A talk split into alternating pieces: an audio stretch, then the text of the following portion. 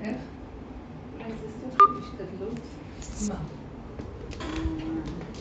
שמיניות באוויר שאנחנו עושים. כלומר, מה זאת אומרת? אני מתכוונת לי שאת אומרת שאנחנו לפעמים כן עושים אה, כל מיני מהלכים, שכביכול לכאורה זה נגד השם. אה, אם השם רוצה שלא יהיה לי פרנסה, אז למה לי לריב ושיתרו אותי ולמה שאת מתכוונת? למה כן. לעשות את השמיניות באוויר האלה? כן. אם, אם אני יכולה לדעת שמה שהשם עושה לטובה. נכון. אז אמרתי, אולי זה סוג של אה, השתדלות, שאנחנו כן רוצים להזיז את עצמנו. זה, זה מה ש... אני אגיד לכם משהו, ואנחנו מדייקים פה בשיעורים. בעץ הדת אנחנו, היסוד של עץ הדת זה אני, שזה ישות עצמית ונפרדת מהשם, אבל היא חיובית עם השכל התורני. איך אני מגדירה את עצמנו? עכשיו, ברמה הזאת שיש אני ויש לי חוקות התורה, ברור שאני צריך להשתדל. האני הוא לא קשור עם השם, הוא, יש לו ידיעה של השם וידיעת החוקים, אבל הוא בהחלט כוחנות שצריכה להשתדל. כוח, יש לנו כוח. הכוח הזה מפריע להשם להתגלות. אז עכשיו השם אומר, נתתי לכם תורה ואתם עכשיו בגדר כוח. בגלות, תרוצו עם הכוח הזה, זה כוח, אבל הוא לפחות הולך בחוקות התורה. לקראת הסוף, הכוח הופך להיות בלתי נסבל. שתדלנות יתר, גם השת... ההשתדלות עוברת את הגבולות. שאנחנו, איך אני יודעת? אנחנו מאוד דואגים, מאוד חרדים, מאוד מבוהלים, מאוד להוטים, מאוד משתדלים, מאוד. המאוד הזה עבר את הגבול. כי ברור שאנחנו בגדר של אין שכינה בקרבנו, יש אני, לפחות אני הוא טוב, אז שהוא ישתדל, זה לא אני רשע, זה אני טוב. אבל האני הזה כולו מפריע לגילוי של השם, כי אין אני והוא יכולים לדור בכפיפה אחת. בואו נקרא לו לצריך זו האני, זה יותר מגדיר. האני הזה. אז עכשיו, איך אני יודעת שאני לא עם השם? כי בוא נגיד, בוא נגיד, נצייר ציור כזה, יתגלה השם, כבר לא יהיה אני. מה, לא נזוז? מה, השם הוא דמות והיא תופיע לנו ותעשה לנו דברים? לא, השם הוא אנרגיית חיים, השכינה, והיא היא בתוכנו. ואנחנו נמשיך לפעול, אבל בלי מצוקות, בלי לחץ, בלי מתח, בלי overdo, over עשייה, בלי השתדלויות. נושיט יד ולא נרגיש את הפעולות. פעולתן נעשית על ידי אחרים, מה שנקרא. ויהיה לחיות בשמחה? ויהיה לנו בפשטות מנוחת הנפש. מה זה שמחה בעיניי? טוב לנו, אין, אין מלחמה על כל דבר. אין מתח על כל דבר. את רוצה להשיג משהו? את הולכת זה, את הולכת לפה, את עושה מיליון השתדלויות, חרדות, פחדים, כאבים, אה, פרוטקציות, חנפנות, קנאת איש מרע, אולי מפה, אולי מפה, גנבות, כי איזה ברירה יש לנו. אבל זה לא נכון, וכיום אנחנו חיים ככה. זאת אומרת שאנחנו לא רוצים להמשיך את המצב הזה, אנחנו רוצים להמשיך מצב שלא נצטרך לעשות יותר מפעולה, והדבר יבוא לקראתנו. כמו שבת. שבת, אדם במנוחה, יושב במנוחה, יש לו פעולות קטנות, הוא לא יוצא מתחום שבת, הוא יותר בקו האמצע, אם נצייר מאזניים, שלושת הימים האלה, שלושת הימים האלה, קו השבת הוא קו השביעי האמצעי, שקט, הוא ממוקד, הוא פנימי, הוא מרוכז, לא צריך לעשות פעולות יתר. שמתם לב איך אנחנו עושים היום פעולות יתר? כל היום אנחנו ברחובות, כל היום אנחנו בעבודות, כל היום אנחנו, אפילו בתוך הבית אנחנו בהמון פעולות. תפקודיות אין סוף, שיגעון. אנשים עמלים בצורה מטורפת. למה?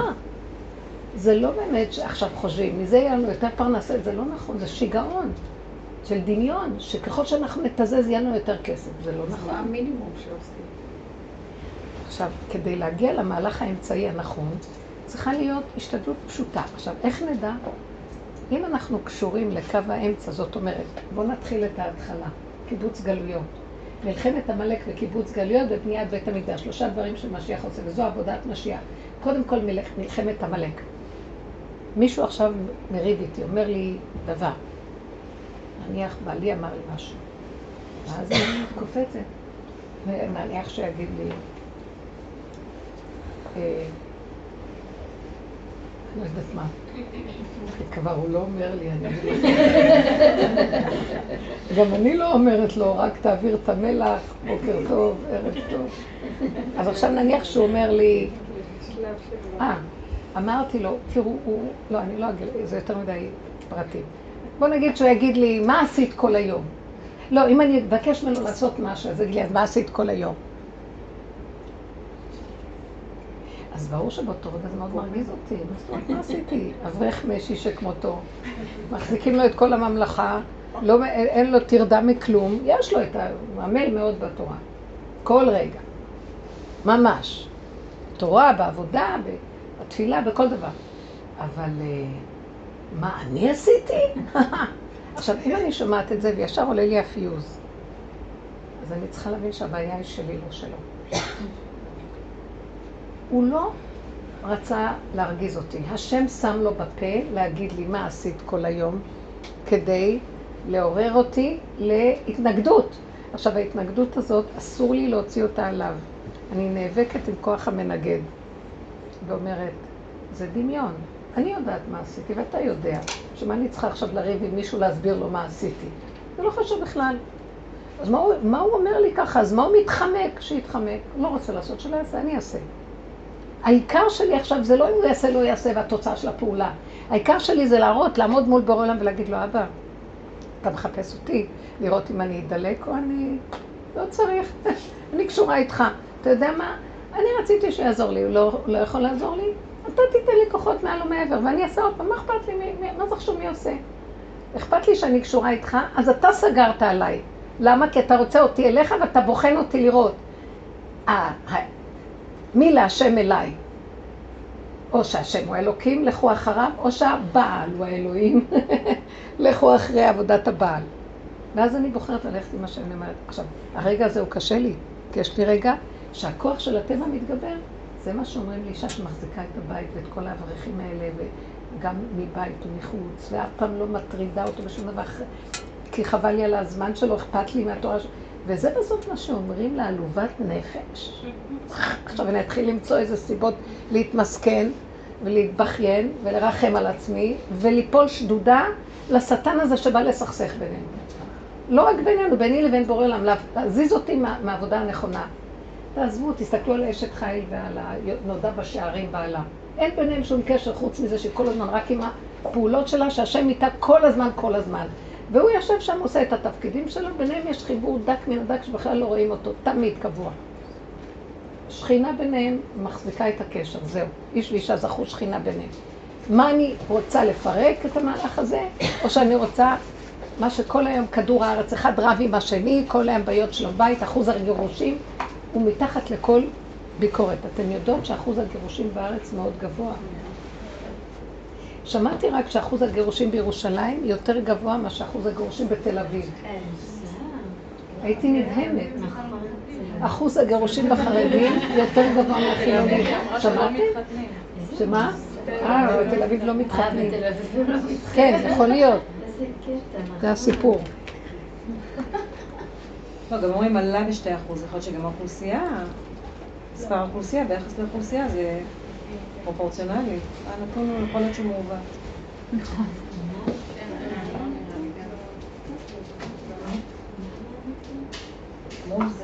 מה שעלה בדעתי יותר, שירושלים היא עיר יותר שמרנית. זה מספר פיקס. 200 ועוד 2 אחוז. להיות שיש יותר תושבים. לא, ירושלים היא עיר יותר שמרנית, והיא שומרת על הכללים של ההנהגה המסורתית וההנהגה התורנית. ועכשיו אנשים מתעוררים ואומרים, אי אפשר לחנק יותר. כי הנהגה תורנית בגלות מאוד מונהגת מזה ש... שאני מול השני ואני צריך לסדר את העולם.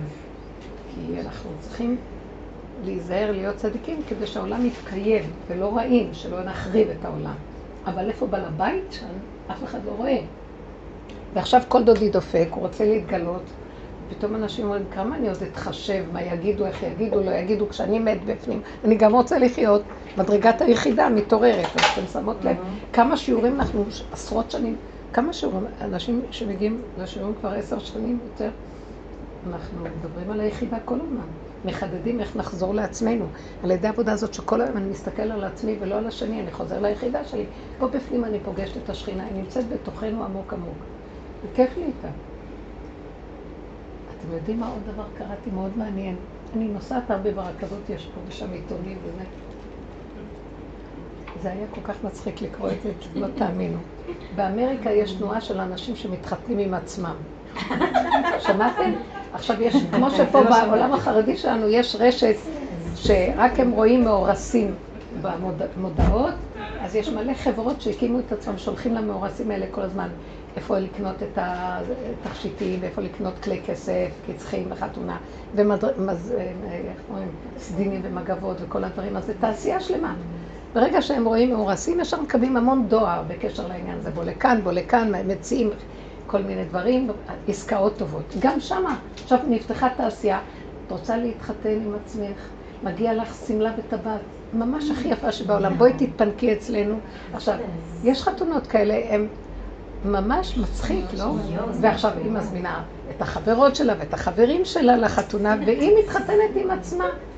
אני לא יכולתי להבין את הדבר הזה, אבל דבר אחד, אם לא הייתי עובדת על מדרגת הנפש, לא הייתי מבינה. עכשיו, אני מאוד מבינה, רק אצלהם, הם עובדים בגוף הדבר, אנחנו בנפש הדבר. אנחנו על ידי זה שחוזרים לעצמנו, בונים את הנפש ואת היחידה. ששם השכינה נמצאת, הבת מלך, ובן אדם טוב לו עם עצמו, סוף סוף הוא מתחבר לעצמו, כי בגלות אנחנו מתקים מהשכינה ואנחנו עפים על עצמנו, מה שנקרא, חיים עם הדעת כל הזמן. ואז אכפת לי מה הוא יגיד ואיך יגיד, ואנחנו כל הזמן בחיצוניות. כל הזמן התגובות שלנו מאוד חיצוניות.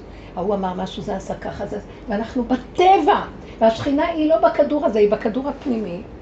אבל אתה צריך לא לשים לב מדי לדמויות, כי אין עוד מלבדו. הוא רק אמצעי וכלי שדרכו השכינה פועלת בעולם, אבל הוא לא מציאות. שמתם לב איך אנחנו מאוימים אחד מהשני, איך אנחנו לוקחים אחד את השני מאוד ב... בכלל אין כאן אף אחד, אתם יודעים, אני יכולה להוכיח לכם את זה, אין כאן אף אחד. יש כאן רק השם שמנהיג את כל הדמויות כפי שהוא רוצה. ברגע שאנחנו מפרשים שיש כאן מישהו ומתייחסים אליו ורבים איתו, אוהבים אותו, ואחר כך נופלים וקמים והכל ביחד, אנחנו עוזבים את השכינה. נתנו לו כוח ולא לשכינה. הבנתם מה אני מדברת? תקשיבו, אם אתם לא תבינו אותי, אני אוציא כאן צעקה, כי אני מדברת כבר 15 שנה בדבר הזה. ואם תראו לי פרצופים שלא מבינים מה אני אומרת, אני אפסיק לדבר. מבינים, אבל מה שקורה אצלי, אחרי כל כך הרבה שנים של לימודים, קודם כל כשאני נתקעת בקושי, כל הלימוד נעלם לי. לוקח לי זמן להבין. אז אני אומרת לעצמי, דבר ראשון, לעצור. לא ללכת ברגש יותר מדי. דבר שני, לחפש את הפגם, לחפש מה הקדוש ברוך הוא רוצה להגיד. יפה, אז ההתחלה גדולה, הנה התרגילים. אוקיי, אז, אז מחפשת את הפגם, קשה מאוד למצוא אותו, זאת אומרת, לא שאין פגמים. איפה שיש לך צער, שם הוא נמצא. אבל הפגם המדויק, המדויק, כי כל כך השתבשנו, אני בכל אופן, במהלך השנים, שלפעמים אפילו להכיר את עצמי עד הסוף אני לא מכירה. אז נאמר, אני אומרת את זה. עכשיו, יש פעמים שבאמת אני אומרת, אוקיי, ניתן לבורא עולם להיכנס לתוך העניין, הוא יאיר לי את הדרך, הוא זה. לפעמים אני מרגישה, ולפעמים אני לא מרגישה כלום, אני ממש מתאפקת, לא מתעסקת בדבר, אה, לא יוצאת החוצה ולא זה, ואני לא מרגישה את השכינה. יש פעמים ש... וזה מפריע, כי זה לא חושבת... לא נותן לי את המזון לעבודה הזאת. אני אגיד לך למה. כי מה שקורה הוא, וזה לכולנו, את חושבת שהשכינה נמצאת בחוץ והיא תיכנס. השכינה היא תמיד בפנים. אני רוצה להרגיש איזו הרגשה שזה שווה לי. התאפקתי, הנה, מסרתי, אני לא, לא יצאתי החוצה. אה, עבדתי על עצמי וזה, ולהרגיש שיש איזה, איזה משהו שבכל אופן... מה את לא מרגישה שיש איזה? לפעמים כן, לפעמים ממש לא. ואם לא, אז תהיי סבלנית. למשל דוגמה, תתני דוגמה.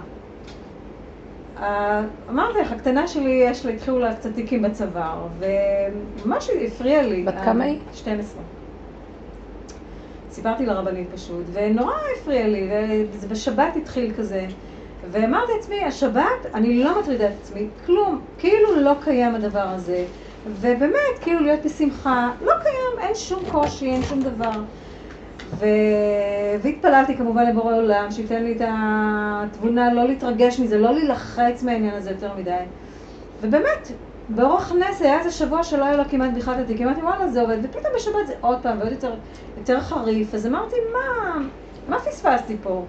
אני יכולה ללכת כאילו בדרך הטבע, לחשוב על פתרונות ועל אה, שיעצור וכל אה, מיני תרופות וכל מיני עניינים, אבל אני... בטוח זה משהו מהדרך, כל דבר זה משהו מהדרך. אז כאילו את אומרת שניסית, עבד, אבל אחר כך הייתה איזו הפסקה, עוד פעם זה חזר. כן. אז אמרתי, מה פה, כאילו, אנחנו... כאילו שיחקו בי. זה עובד? הנה, לא, לא עובד באמת. סתם, נכון. כאילו, את חשבת שזה עובד. אולי תחשבי שעכשיו את אומרת, אני לא מוצאת איפה הפגם שלי. הפגם של עץ הדת, אתם זוכרות שדיברנו? אדם עושה איזה פעולה ומיד הוא רוצה תוצאה. ואם הוא צריך לחזור פעמיים על, ה, על אותו דבר, הוא אומר, מה קורה פה? זה הפינוק של עץ הדעת. כי באמת, אם היינו באמת שייכים באמונה, ככה השם רוצה. אין למה. עוד פעם. עכשיו, מה אני, כשאני כועס, או שאני, אז אני ישר רואה, החרדה עם מה היא תולה. החרדה הזאת היא ניתוק מהשם, כן? כי עכשיו אני מפחדת במקום שאם הייתה השכינה מתגלה, לא הייתי מפחדת. אז אני אומרת לו, אבא, אתה רוצה אותי לגמרי אליך. אז קשה לי בגלל שיש לי אימהות בטבע שהיא גונבת אותי. אתה לא נמצא, אני לא, אני לא יודעת איפה אתה. אז האימהות החרדתית, היא תופסת את מקומה כדי לעזור כביכול לידה. אני יודע שאתה, אני יודעת שאתה אומר לי בשכל הנכון, את מפריעה לי להתגלות. אז אני אזוז, אני קשה לי גם לזוז. אתה יודע מה? תגביר יותר את המהלך שלך עליי, תאיר לי יותר. כל הזמן אני אומרת את זה, באמת. אמרת לו את זה? אמרתי לו, אמרתי, זה זז? אני לא יכולה, אני נשטפת בדאגה, נשטפת ואני בדמיונות, כאילו מה יהיה, זה בדיוק מה שהוא רוצה. בסוף רוצה אני מאיתנו. יוצאת, סותמת, סוגרת המוח, סוגרת, לא חושבת כלום, לא קיים שום דבר, נו, בסדר, אז את ואתה בתהליך הנכון. את הדבר הזה. עכשיו עוד פעם עלה הגל של התנועות שלה, אז תגידי לעצמך, עוד פעם. אתם יודעים שאמונה, ראש האמונה זה סבלנות. אם אין סבלנות, סימן שאני בדמיונות. סבלנות זה עוד פעם, ועוד פעם, ומוח קטן. כי המוח הגדול של עץ הדעת מסתכל ואומר, מה? וכל זה אינו שווה לי. קיבלת, קיבלת כבר ישועה. אז תגידי עוד פעם. אל תנסה אותי הרבה, תגידי לו, תדברי איתו. תגידי לו, ריבונו של עולם, אני בטבע רוצה ישועה. קשה לי לראות אותה במצב הזה, אז קח. אז יש, מה, אני, אני אציע לך פתרונות, אבל לפעמים אני מציעה לו, כי זה מרגיע אותי. זה טוב לי, זה פסיכולוגיה עצמית טובה. כי הוא, אגיד לכם את האמת, מה ראיתי? מה שתגידי לו הוא יעשה, הוא לא יודע מעצמו מה לעשות. אתם לא מבינים שהוא זה אני? כמו שאני רוצה, צדיק גוזר, הקדוש ברוך הוא מקיים, תגזרי. אל תחשבי, הוא יודע הכל והוא מחכה שתגידי. בואו ניקח דוגמה. כתוב מצווה, לשכנו תדרשו. שיש מצווה לחפש לבנות בית מקדש. עכשיו, אנחנו יושבים בגלות, ואנחנו אומרים, משיח יוריד לנו בית מקדש. בפירוש, בכל המקומות שאני עברתי עליהם וקראתי, והרמב"ם, יסוד המצווה הוא שקום אתה קודם ותעשה מעשה. לך תחפש את ה... לשכנו, תדרשו, דרוש וקבל שכר. לך תחפש, תבדוק. תחפש מכל המקומות. זה- מה שדוד המלך עשה. עכשיו, אנחנו יודעים איפה המקום הזה, אבל אנחנו צריכים להתעורר, לעשות מעצמנו, ואז הוא נכנס ועושה איתנו. הטוב כאילו? לא, כי הוא צריך הטוב? לא, לא, כי הוא צריך את הכלי שלנו. הוא אינו גוף ואינו דמות הגוף. והוא רוצה את הכלי שלי, והכלל בבריאה זה הבחירה. הוא אלוקות, שיודע הכל ועושה הכל ויעשה ועושה את כל המעשים, ויודע ויודע את כל העניינים. אבל הוא נתן לי את הבחירה לעורר אותו. תקשיבו לי, זה מה אני בורא, איפה אתה בורא? אתה רוצה להיות חלק אלוקי, אתה צריך גם לפעול. אז איך אנחנו פועלים? פועלים על מנת ליצור לו כלי כדי שהוא ייכנס ויתגלה. אז עכשיו את יוצרת לו כלי. תיצרי כלי על מנת שהוא יתגלה. הקוצר רוח לא יוצר כלי, אנחנו שוברים את הכלים. אין לי סבלנות, אין לי סבלנות. השם אומר, יכולתי להיכנס בך ולתת לך את הישועה. מה אתה צריך? עכשיו אתה יודע מה אני צריך. טיפש. הפסדת אותי. תגיד לי! למה? לא שאני לא יודע.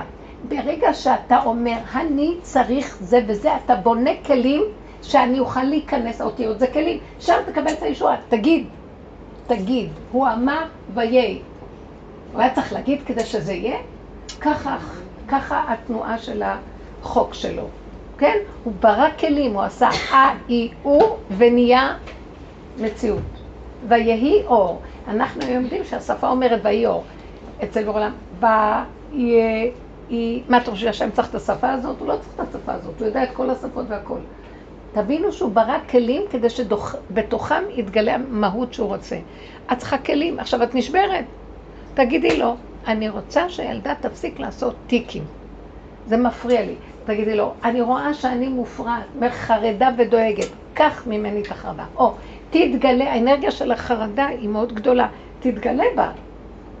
ואז נמצא שהאנרגיה היא טובה, רק הצורה שזה יוצא חרדה זה לא טוב. תעזור לי, תעזור לי. לכן אני אומרת לכם, תדברו. הדיבור מאוד חשוב. אז הדיבור של הפירוק, מה אני לא בסדר, זה הפגם. וחוץ מזה, מה הייתי רוצה שיהיה? מה אני לא בסדר? אני מפריע לך כי אני חרד, דואג. אם לא תיתן לי ישועה, אני ארוץ לרופאים. ואת יושבת מחכה מתי לרוץ לרופאים. לא. תדברי איתו, אני בקוצר רוח, תעזור לי עם הקוצר רוח. תרחם עליי. אתה יכול להכניס בי אורך רוח, רגיעות, מתיקות. קח ממני את החרדה, קח ממני. אני מאמינה שאתה חי וקיים בתוכי, תביא לי ישועה. אל תיתן לי ללכת לרופאים. כי כל אחד יוביל אותי למשהו אחר. אני... תדברי איתו ותגידי לו גם את הפגם שלך. מה הפגם שלך? שאת בקוצר רוח ואת תעופי כל רגע לרופא, כי המוח של הטבע מתגבר עלייך. את זה הוא רוצה לשמוע.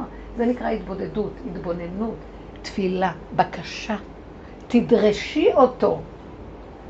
ככל שאנחנו דורשים איזה דבר, כשאנחנו אומרים ברכה, אוכלים פרי, ברוך אתה השם, בורא פרי העץ. אנחנו מורידים את האור של האינסוף לתוך הברכה. ועכשיו יש אינסוף בברכה, הפרי יועיל לנו, יהיה פה אור. אנחנו צריכים להגיד, מה, הוא לא יודע? הוא יודע הכל. הוא יודע וידע והוא המדע והוא הכל, אבל הוא נתן לנו בחירה לעורר אותו מחדש. אז יש לנו תוכנית שלנו. הפה הוא מאוד חשוב. חז"ל אמרו אין כוחנו אלא בפה. הבירור של הדעת, ההכרה והדיבור. זה שני הכוחות הכי גדולים של האדם היהודי. המעשה הוא כבר תוצאה סופית. אנחנו היום עזבנו את הבירור ועזבנו את הדיבור, ואנחנו רצים המון, כי זו התרבות המערבית, המון עשייה. ושכל מרחק, אין בירור דק בתוך המידות, אנחנו מפריעים. עכשיו אנחנו צריכים ללמוד את ה... זה החלק של העבודה שלנו, ללמוד את האסטרטגיה הזאת בעבודה. ללמוד איך פועלים בתוך העבודה הזאת נכון. אז תמיד אמרנו, כשיש לך איזו התנגשות, ככה עם הילדה יש לך מצוקה, אה, זה אמר לי ויש לי מצוקה, זה, הילדה היא רק אמצעי בשבילך לראות את עצמך, הטיקים שלה יסתדרו, זה ברור להם בכוונה מביא כל מיני דברים. הוא יכול לסדר אותה, הוא רוצה אותי, מה הוא רוצה אותי? אני, בזכות העבודה שלי, היא תקבל ישועה. בזכות זה שאני לא אגיד לבעלי, אז מה אתה, אני גם צריכה עזרה ממך. אז בזכות זה שאני לא באה אליו בטענה ולא רודפת אחריו, השם יביא לי אובר מסה של אנרגיה והכל יסתדר, מה אני, אין, אין, מה אני חייבת אותו? לא חייבת. רוצה טוב, יש בחירה חודשית, אתה לא חייב לי כלום. לא, בעל חייב לאשתו, יאללה, תדפקו ראש בראש, זה לא נגמר. לא רוצה לדרוש מאף אחד כלום, השם יכול לתת לי הכול. מלכות שאינה נוגעת בחברתה, מה יש? למה לא? מי צריך בכלל? מלחמות ומריבות כל היום, לא רוצה. לא, כתוב בגמרא שהוא חייב. אני לא רוצה את הגמרות האלה כבר. לא רוצה. הוא חייב, זה בינו לבין בוראו. הוא לא מוכן לקיים את המחויבות לפני משורת הדין. מוותרת לו, אני לא מתנקמת בו. יש לי זכות יותר גדולה עכשיו. גם שהוא חייב וגם שוויתרתי, אני עכשיו אקבל מסה של אנרגיה, ואני גם מבקשת מהשם שלא יתנקם בו. לפעמים אני קצת כן רוצה שיצא. שגם ברכות הוא יחטוף. לא, אבל אני מסתכלת ואומרת, הרווח כולו שלנו, אנחנו מתפתחים אחרת. אתם לא מבינים, זה נהיה מדרגת האדם. שלא תלוי בכלום, לא כעס על אף אחד, לא מצפה מאף אחד, לא דורש. ולגבי ילדים, אם אני דורשת עזרה, אז גם לא לצפות. איך? לגבי ילדים. לגבי ילדים גדולים. אני אגיד לכם את האמת, זה לא חשוב מאיפה השטן הזה יבוא, בייחוד מהילדים הוא בא. אל תיתנו לו מקום, אל תפק זממו, כי הוא יבוא לשכנע להפיל אותנו ולריב. תעזבי, אין לזה סוף. מי צריך אותם בכלל? אם הם רוצים לעזור, שיעזרו. אמרת פעם, אמרת פעמיים. להיות במתח על הדבר הזה, ואז המרירות נכנסת, ואז מה לא, זה לא שווה את זה בכלל. אז מה, להגיד משהו, נגיד לסדר, אני צריכה עזרה, אני רואה שיש בלאגן? אני אגיד לכם, היה לי... כן. אין עם מי לדבר. תוותרי על הסדר, תוותרי על הכל. שהבית יהיה... בכוח הם עושים, בצעקות הם עושים. מבינה? אני הייתי מציעה שלא תצעקי. הייתי מציעה שנוותר על הצעקות ועל התוצאות. הייתי מציעה... אבל לבד אין לי כוח לסדר. אל תסדרי. תקשיבו, תתכנסו בדלת אמות. תעשו מה שאתן יכולות, מה שלא, אז לא. אז בני הבית לא התרגלו לארמון אה, פאר מלוכה, כשאת השפחה שלהם. אנחנו הרגלנו אותם גם. כי יש לנו במוח איזה דודה לסדר וניקיון ושליטה ומה לא. לא, אני רוצה למצוא את הדברים שאני צריכה, אני צריכה למצוא חטים, איך אני אמצא את הבגדים, איך אני אמצא חפצים. שהם ימצאו. אני צריכה. לא. אני צריכה להלביש ילדה בת שלוש. אני צריכה שהגדולה תפעיל מכון, אני צריכה.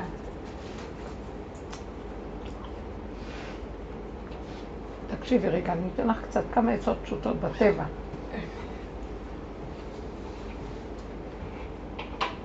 הרעיון הוא, אנחנו רוצים גילוי שכינה.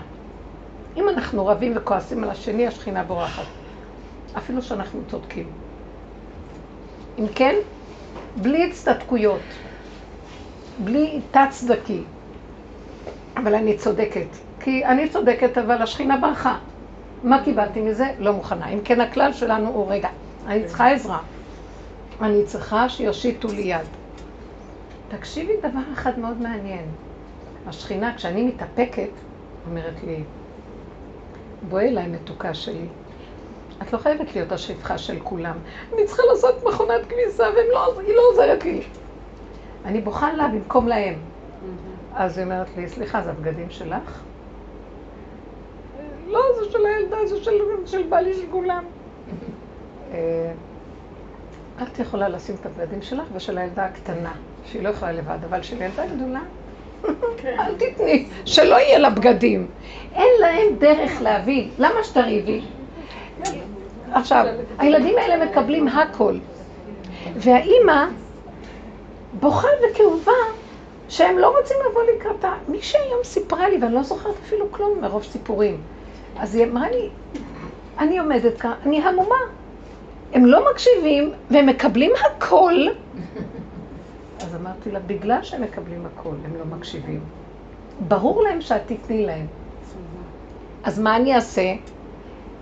הפרד ומשול. ואם אני קשובה עם השכינה שלי, ואני מוסרת לה את הפגם שלי, מה הפגם? באותו רגע שמכעיסים אותי, הפגם שלי זה שאני רוצה שליטה. שאני מרגישה אחריות, אז מי כאן ינקה ויסדר להם? מי כאן יסדר את כל המהלך הזה? אז היא אומרת לי, מותק, את לא חייבת לסדר הכל, זה לא פיקוח נפש. תסדרי את מה שאת חייבת, אבל שגם, בתנאי שאת גם אה, נשארת בטוב. זה לא בכל גדר תקיימי את מצוות הבית. המצווה היא, יש לה גדרים למצווה, שזה נהנה וזה לא חסר. שאת תהפכי להיות כת של עצבים, והם יחיו להם חיים טובים, זה אכזריות, ואת גורמת את זה. אז בסוף זה מתנקם בך, אז עכשיו אם כן, אז תגידי ככה, את המכונה הזאת אני לא אעשה, את הסירים, כאילו הם רוצים לאכול, לא? אם הם לא עוזרים לי במטבח, שיישארו. אנחנו לא אוהבים את זה, כי אנחנו עושים מטבח נקי. שימו לב כמה קשה לנו לוותר על השליטה, על הסירים, על הסדר הדמיוני, שזה מרגיע לנו את התוהו ובוהו שלנו. נמאס לי, יום אחד אמרתי, השם ירגיע לי את התוהו ובוהו, לא, לא המטבח הנקי. השם ירגיע לי את, ה, את הסערה שאני נורא אוהבת סדר. איך שהייתי נכנסת, הייתי צועקת. ואחרי שאת לא רואה את הילדים, והם נמצאים בשתיים שלוש, הדבר הראשון שאת נכנסת, איזה בלאגן! לא אמרת להם שלום, לא אכפת לך מהם בכלל. העיקר הסדר. כי עכשיו זה הכניס אותך ללחץ. את באת מעולם לחוץ, שכל היום מחפש סדר וטוב ובוהו, לבית שכולו טוב ובוהו, וכל היום אתה רק עושה סדר, סדר, סדר, סדר, כדי להרגיש, כי הסערת יתר עושה לך בלאגן, כי אנחנו באמת בטוב ובוהו פנימי.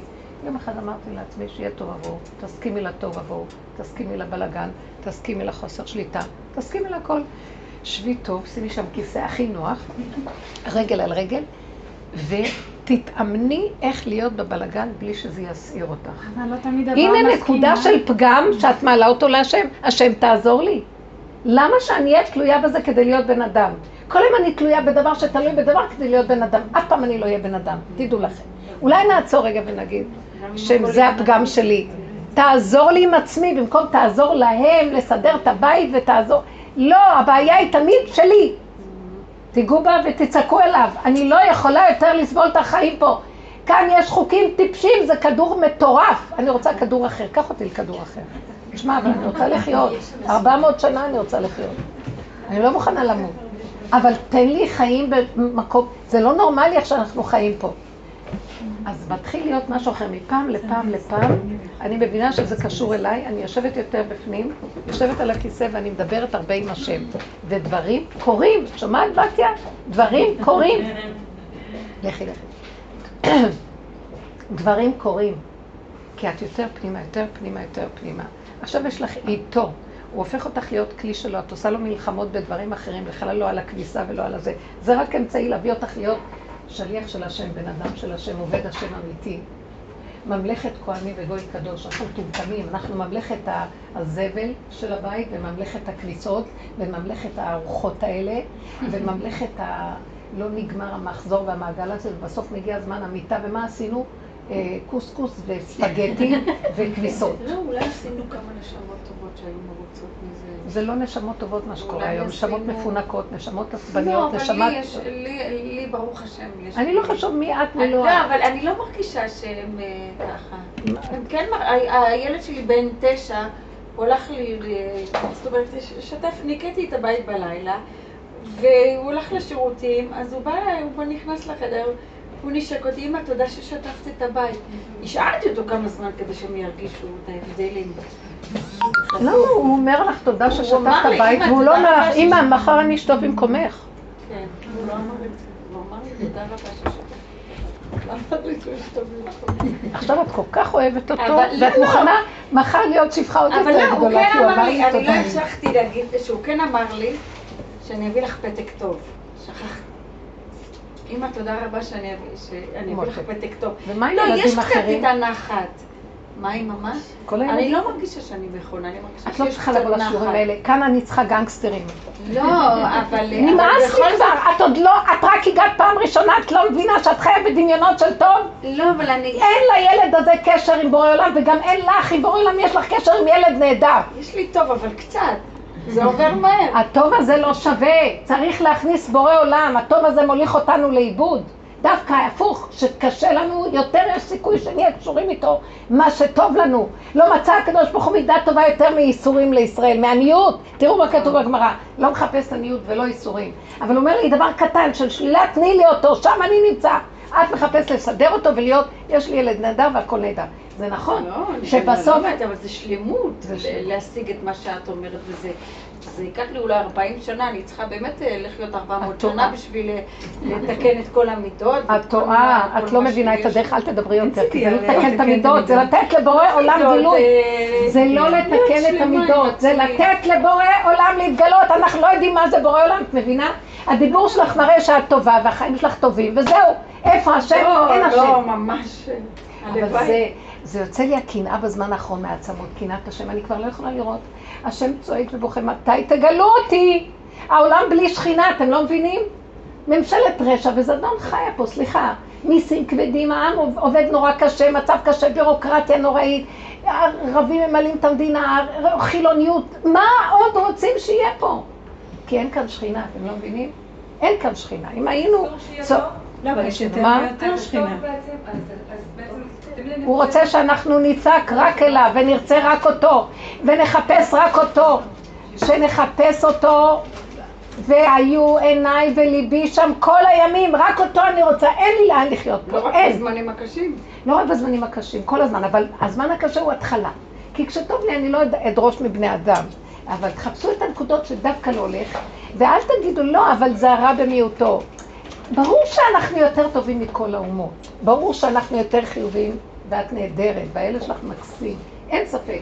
אני מחפשת שכינה, שכינה אומרת לי, טוב, אז מהטוב הזה שיש לך עם עצמך, את בכל אופן יושבת עם הרגשה טובה של טוב, ושכחת אותי.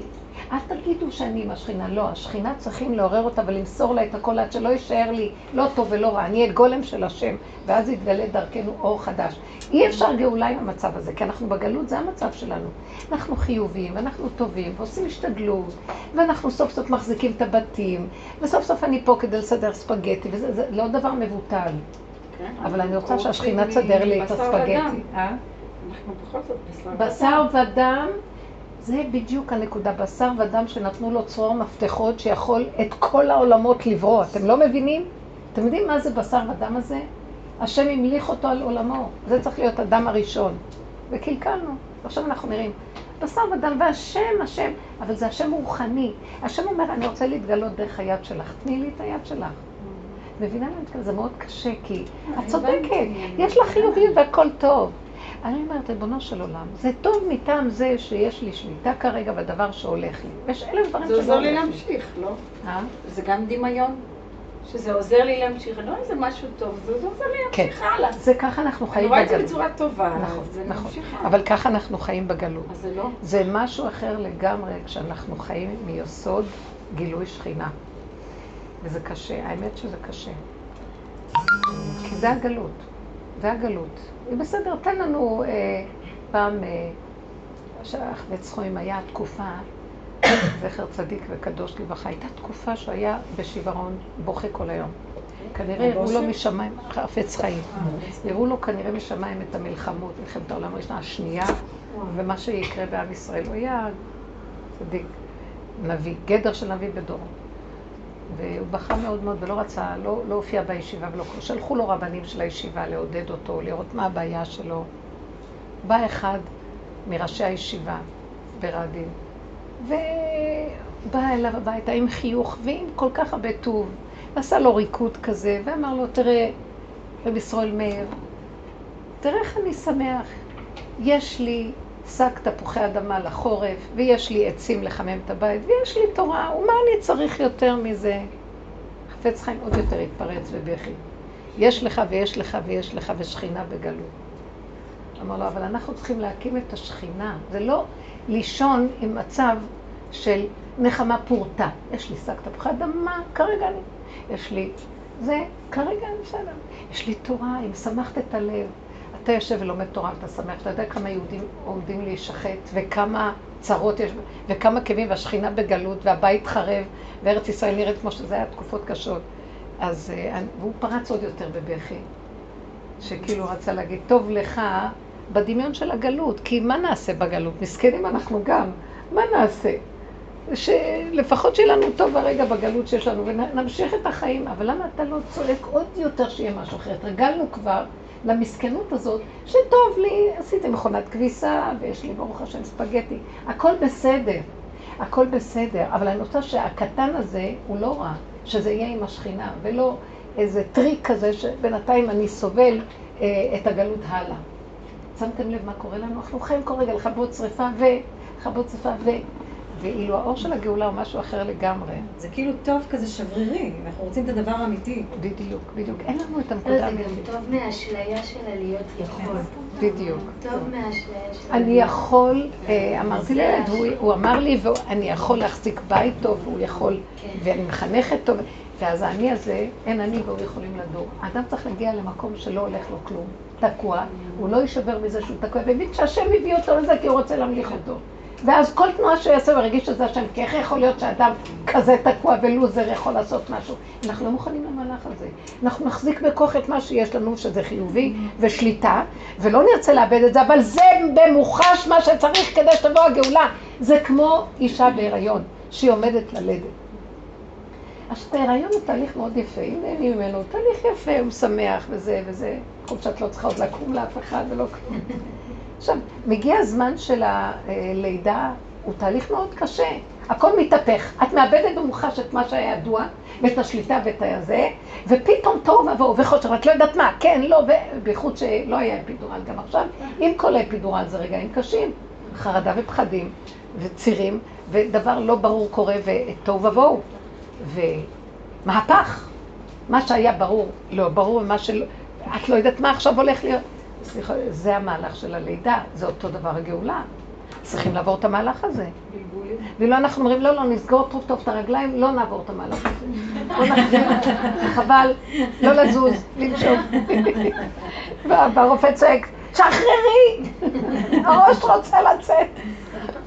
קשה לאבד שליטה. זה המהלך שלנו בערך, יכולתי קצת להגדיר. היום באתי עם צעקות. רציתי, הרבנית רק רגע... אני רוצה לספר אה, אה, סיפור, קטן, עוד סיפור לסיפור שלך. אה, היה אצלנו חבר של בעלי, הוא אבא עם שלוש- בנים. מי? אבא ש... חבר של בעלי. כן? הוא מגדל את הילדים, אשתו הגרושה היא משהו, לא יודעת, איפשהו, היא קצת לא. הוא מגדל את שלושה ילדים.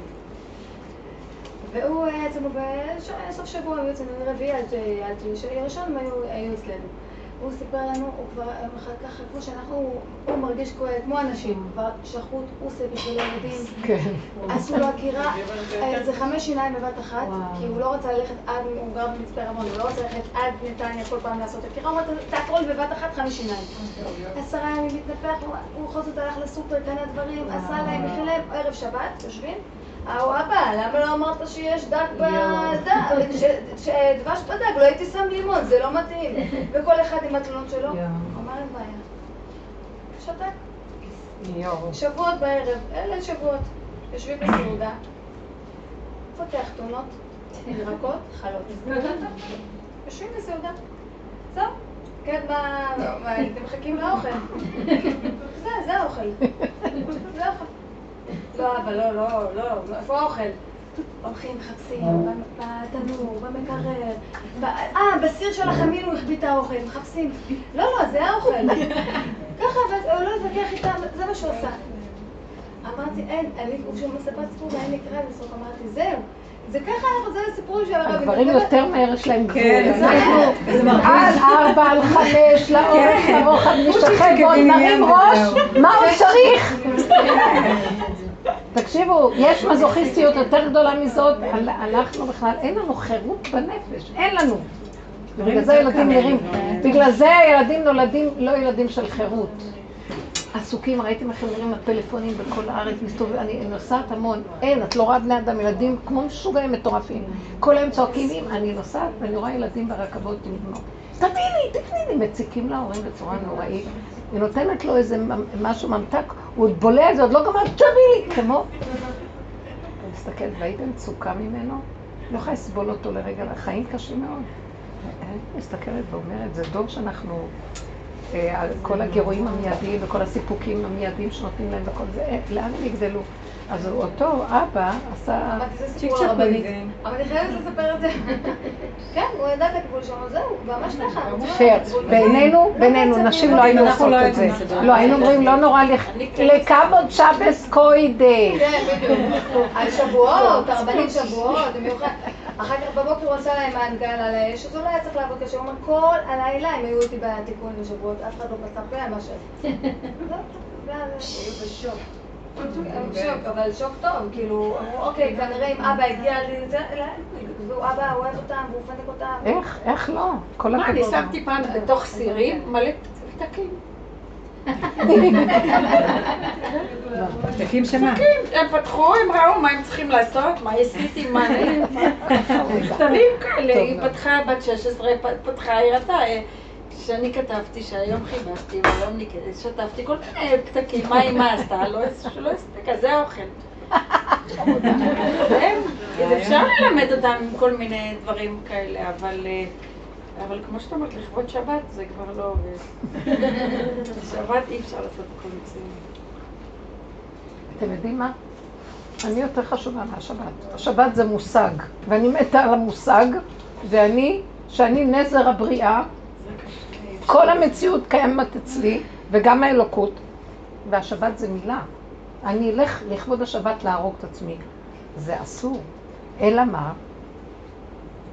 נכניס את האלוקות, והאלוקות מקיימת את השבת. זה היו הלוחות הראשונים, הלוחות השניים, כאילו השם נעלם. ואנחנו, ואנחנו, ואנחנו, כבר גדלנו מעל עצמנו, התרחבנו בצורה שזה חולני. יהרגו אותנו, אנחנו ניקבר, אין כבוד, דור חוצפה יסגה, מה לא? אבל השבת. אז גם השבת אומרת, את פה. את יותר שבת מהשבת. אני שבס. ברית עשרת הדברים. האדם הוא כתב, הארי, אה, הזוהר הקדוש אומר, טיפשים הם בני אדם שקמים לספר תורה, ותלמיד חכם שנכנס לא קמים לו. הוא תורה מהלכת, והספר תורה, יש לו מדרגה של קדושה, אבל תלמיד חכם שהוא חי את התורה, הוא יותר גבוה. אז נתקבעים אצלנו במושגים החיצוניים של הזה. רצית לשאול משהו. אני לא רק רציתי אה, חלילה לתקן, אם נוצר איזשהו רושם, שכשעושים את העבודה אז אין לי שיח עם בורא עולם, אז לא. לחלוטין לא. לא, יש לך, יש לך. ניסי ניסים, באמת, מבחינה הזאת, אולי באמת אה, הדרך לאט לאט, את יודעת, מפנקת אותנו, אתה עושה את המאמץ, אתה עושה את זה, ומיד אתה רואה איזו ישועה. ויש איזה מקום לעבוד באמת על הסבלנות, אז אה, אין בכלל... השלבים שכבר. עבדת, הוא מביא לך עוד יותר ניסיונות. כל פעם כן. בדרך הזאת יותר עומק, יותר עומק. עכשיו הוא מביא אותך להגיד, אה, את את איתי? אין לי לתת לך עכשיו ישועה.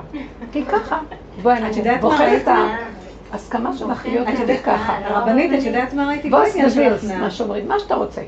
לא עניין של הכנעה. הרגשתי שעשיתי עבודה, ומיד הוא תיקן, ואני אמרת, אז איך יכול להיות? מה, ככה בקלות? משהו פה לא בסדר. אה, אה. ואז הקדוש ברוך הוא אומר לי, כאילו אה, אמר לי? רגע, את אוהבת רק את הקושי. חייבים להתאמץ הרבה. יופי, כל אחד יודע? בנפשו. את מבינה? אז למה? כל אחד יודע בנפשו. ממש. כאילו יש איזה משהו בדקות שעוד אני צריכה לעבוד על עצמי בקטע הזה, אבל ממש הרגשתי שכאילו התפלאתי איך מהר קיבלתי. ואז, ואז כאילו נתן לי את הקושי הזה, ועכשיו תתאמצי, את רגילה לקושי, אז אני אעשה לך את זה בקושי. אז אני צריכה לעבוד על הנקודה שלי, שחושבת שלהשיג זה צריך להתאמץ המון. לא יודעת. משהו שם... מאוד מאוד אה, יפה. לא, כי זה המוח של עץ הדעת. אנחנו רגילים לעמול וזה, ועד שנראה משהו, פתאום עשיתי ונראה, זה נראה בלי... ותקל בעיני גבירתה, מה שנקרא. זה כן. נהיה לה קל. לא ואז הוא אומר, אה, למה את לא מאמינה שאני יכול בצ'יק לעשות הכל בשנייה? תגידי עוד, הם אומרים וזה נהיה. משה רבנו אומר, אנא כל רפא לה, מיד התרפא הצהרה של... אה, שלוש מילים הוא אמר. בצער תגדלי בני, בצער. איך?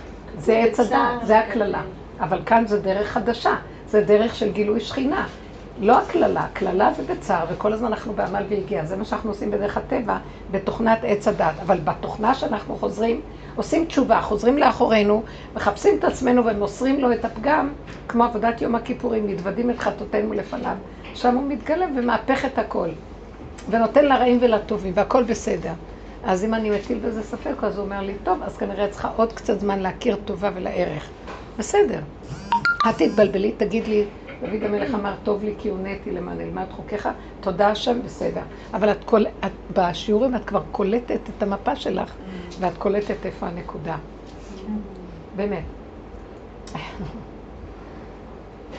לא, היה לי סיפור כזה. אני קמה בבקרים לאיזה עניין מוקדם, ואני באה לישון מאוד, אני ישנה מאוד מאוחר, כשאני בנסיעות, וקמה מוקדם מאוד. עכשיו, זה רק, זה קרה לי בחודשיים האחרונים שיש לי איזה משהו ש... לא יודעת, התאגדנו כמה בנות לאיזה עניין, ובבוקר צריך, כי אחרת אין לי זמן, צריכה לצאת מחוץ לעיר בבוקר מוקדם. אז זה הזמן שאני יכולה. עכשיו, זה יוצא לי שאני לא ישנה הרבה, אבל המעגל שעוד פעם ועוד פעם ועוד פעם, זה מחליש אותי ואני מרגישה חולשה. ואני בכל אופן מאוד מתעקשת ומתחננת להשם שיעזור לי שאני לא אפסיק את, הדבר הזה. יש לי איזה ערך לעניין הזה. בדרך כלל אני הרבה הרפאתי מהרבה דברים, והרגשתי ש... אני ראיתי שאיזה משהו ממנו נותן לי את הכוח לעשות את זה. עכשיו, איך אני יודעת? אני באה בלילה מאוחר, אז אני אומרת לעצמי, תשני קצת, צריכה את השינה. אז אל תלכי בבוקר, זה לא מחויב המציאות. ואז אני רואה שיש איזה כוח בפנים שמאיר אותי. כאילו, אני ישנה, יוצא לי לישון ארבע שעות, אני כאילו, קומי. ממש שומעת את הכל אומר, קומי. אז אני אומרת, הוא עוזר לי, נכון? השבוע הגעתי מאוד מאוחר והרגשתי מה זה תשישות. ואז אמרתי, אבל את לא שמה לב לגוף שלך כאן. ואז אמרתי, ריבונו של עולם, אני לא יודעת מה לעשות. אני לא יודעת מה לעשות. אני לא יודעת מה לעשות. הייתי כל כך עייפה, השכבתי על המיטה ואמרתי, אני לא יודעת מה לעשות. ונרדמתי. בשעה היהודה, איזה קול מבפנים, קומי. קמתי. והפעם הייתי גם צריכה להביא משהו איתי, אז זה לסחוב. עכשיו, אני צריכה להגיע למקום שיש שם רכבת, כי אין בשעה הזאת אוטובוסים, מוניות, זה מקום קרוב, אבל זה רחוק. לא אוהבות לבוא למקום קצר. ראיתי שהם מאוכזבים ממני, אפילו שאני רוצה לתת להם יותר כסף, הם לא רוצים לבוא, לא חשוב. אז אני צריכה איכשהו, כאילו, לא חשוב, אני, יש לי איזה קומבינה של משהו, בעלי עוזר לי בזה, הוא קם מוקדם וזה, אז הוא צריך לעשות את הסיבוב, אני מגיעה לרכבת, אני לוקחת מהרכבת, אני מגיעה לאיזה מקום שכבר אני לא, אין שם רכבים, אני צריכה לעשות מרחק של עוד איזה קילומטר כמעט וואו. ברגל. בבוקר. בבוקר. ואז, אה, וזה עכשיו אני עייפה, נכון, ועוד סחבתי את התיק. אז אני כאילו אומרת, אבל הכוח הפנימי הזה נותן לי חיות. עכשיו, פעם לקחתי את הכל, הלכתי וזה, הגעתי, אני מגיעה שלט. בחמישה הימים הבאים, והם לא הודיעו לי, בחמישה הימים הבאים אה, יש הפסקה לפעילות. לא חשוב מה, אני לא רוצה לפרט.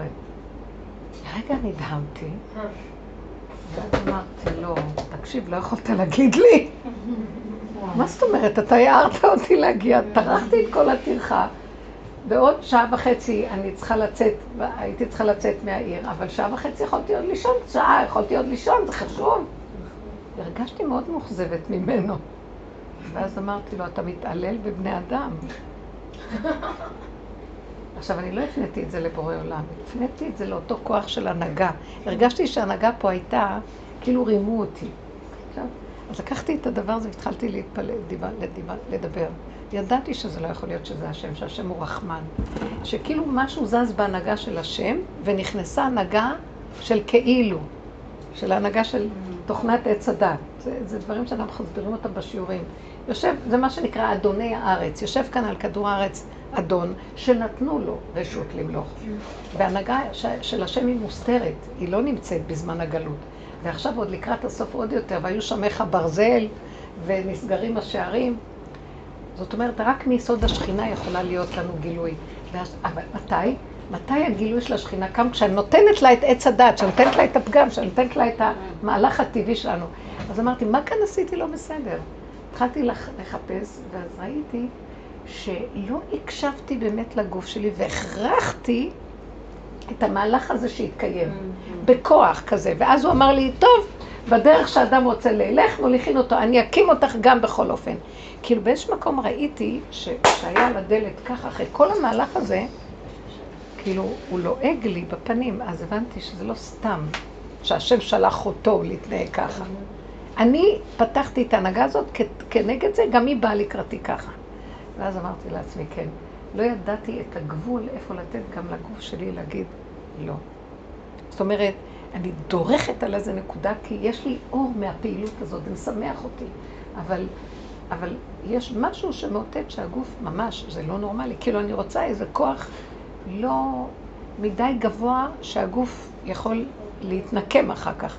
בכל אופן, תדעו לכם, גם מהכוח הזה שהשם מתגלה בתוכנו, תדעו לכם, ואני רוצה להגיד לכם, שההנהגה של הגאולה תהיה דרך הגוף.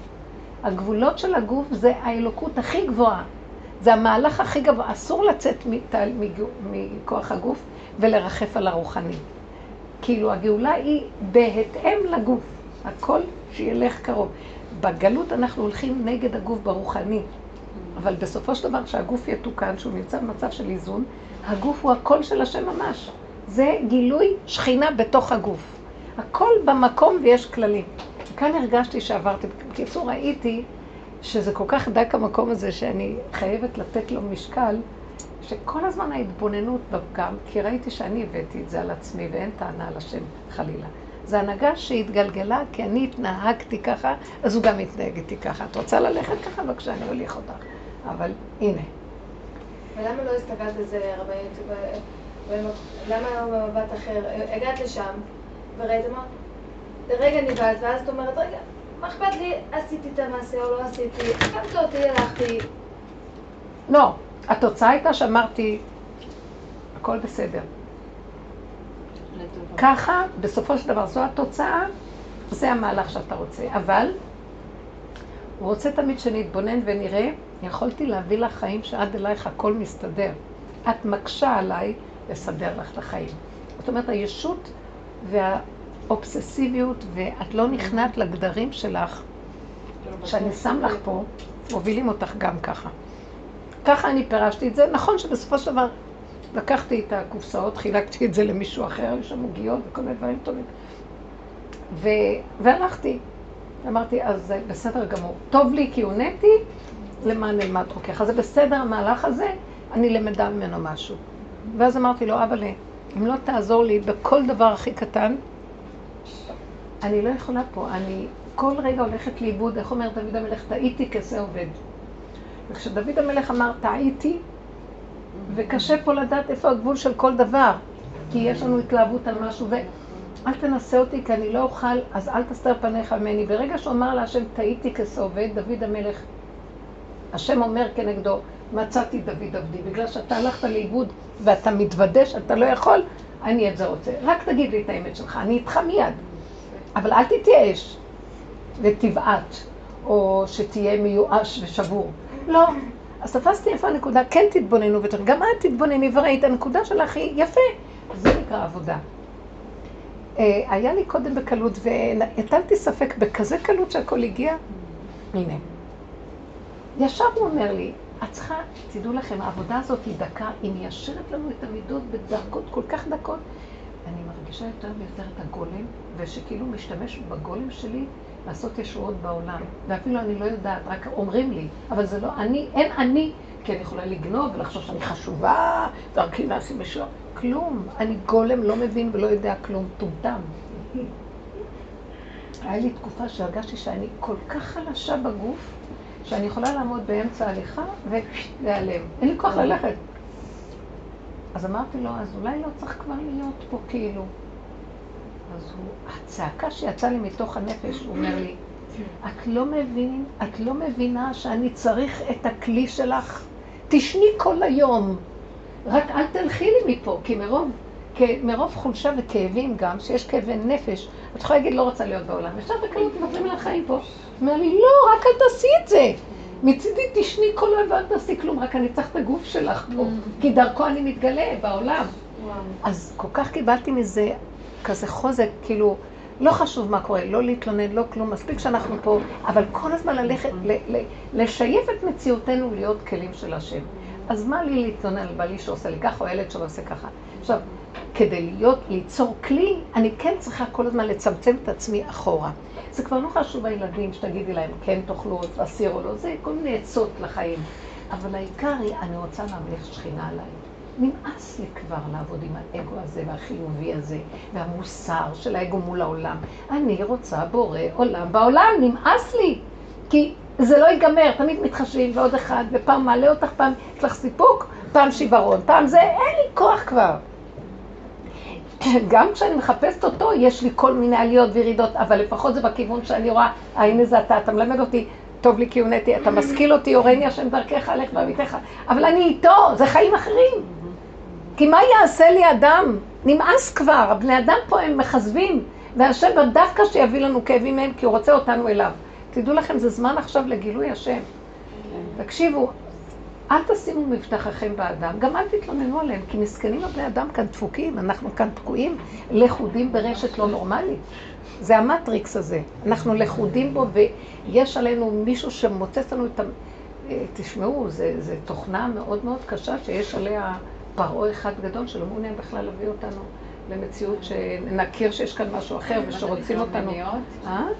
נקרא מניעות? מה זה? יצר יש כאן, אם תשימו לב ותתבוננו בעצמכם, תראו כמה אנחנו משובדים, כמו אימא והילדים, כמו אישה ובעלה. קללה יצרה את זה, היא מפחדת, היא רוצה לרצות אותו. יש משהו קורבני מאוד אצל אישה. היא רוצה לרצות אותו, והוא באיזשהו מקום מנצל את זה, לא בתודעה ידיעה. מנצל את זה כדי שיהיה לו קצת שליטה וכוח. אז היא מבקשת לו קצת כסף, אז הוא... למה את צריכה? כל דבר, זה מבזה. יש לי נשים מספרות לי אז הוא מוציא את השטרות ונותן לה. גם הוא מסכן לא מבזבז. אבל העיקר שיש לו הרגשה טובה שהשטרות אצלו.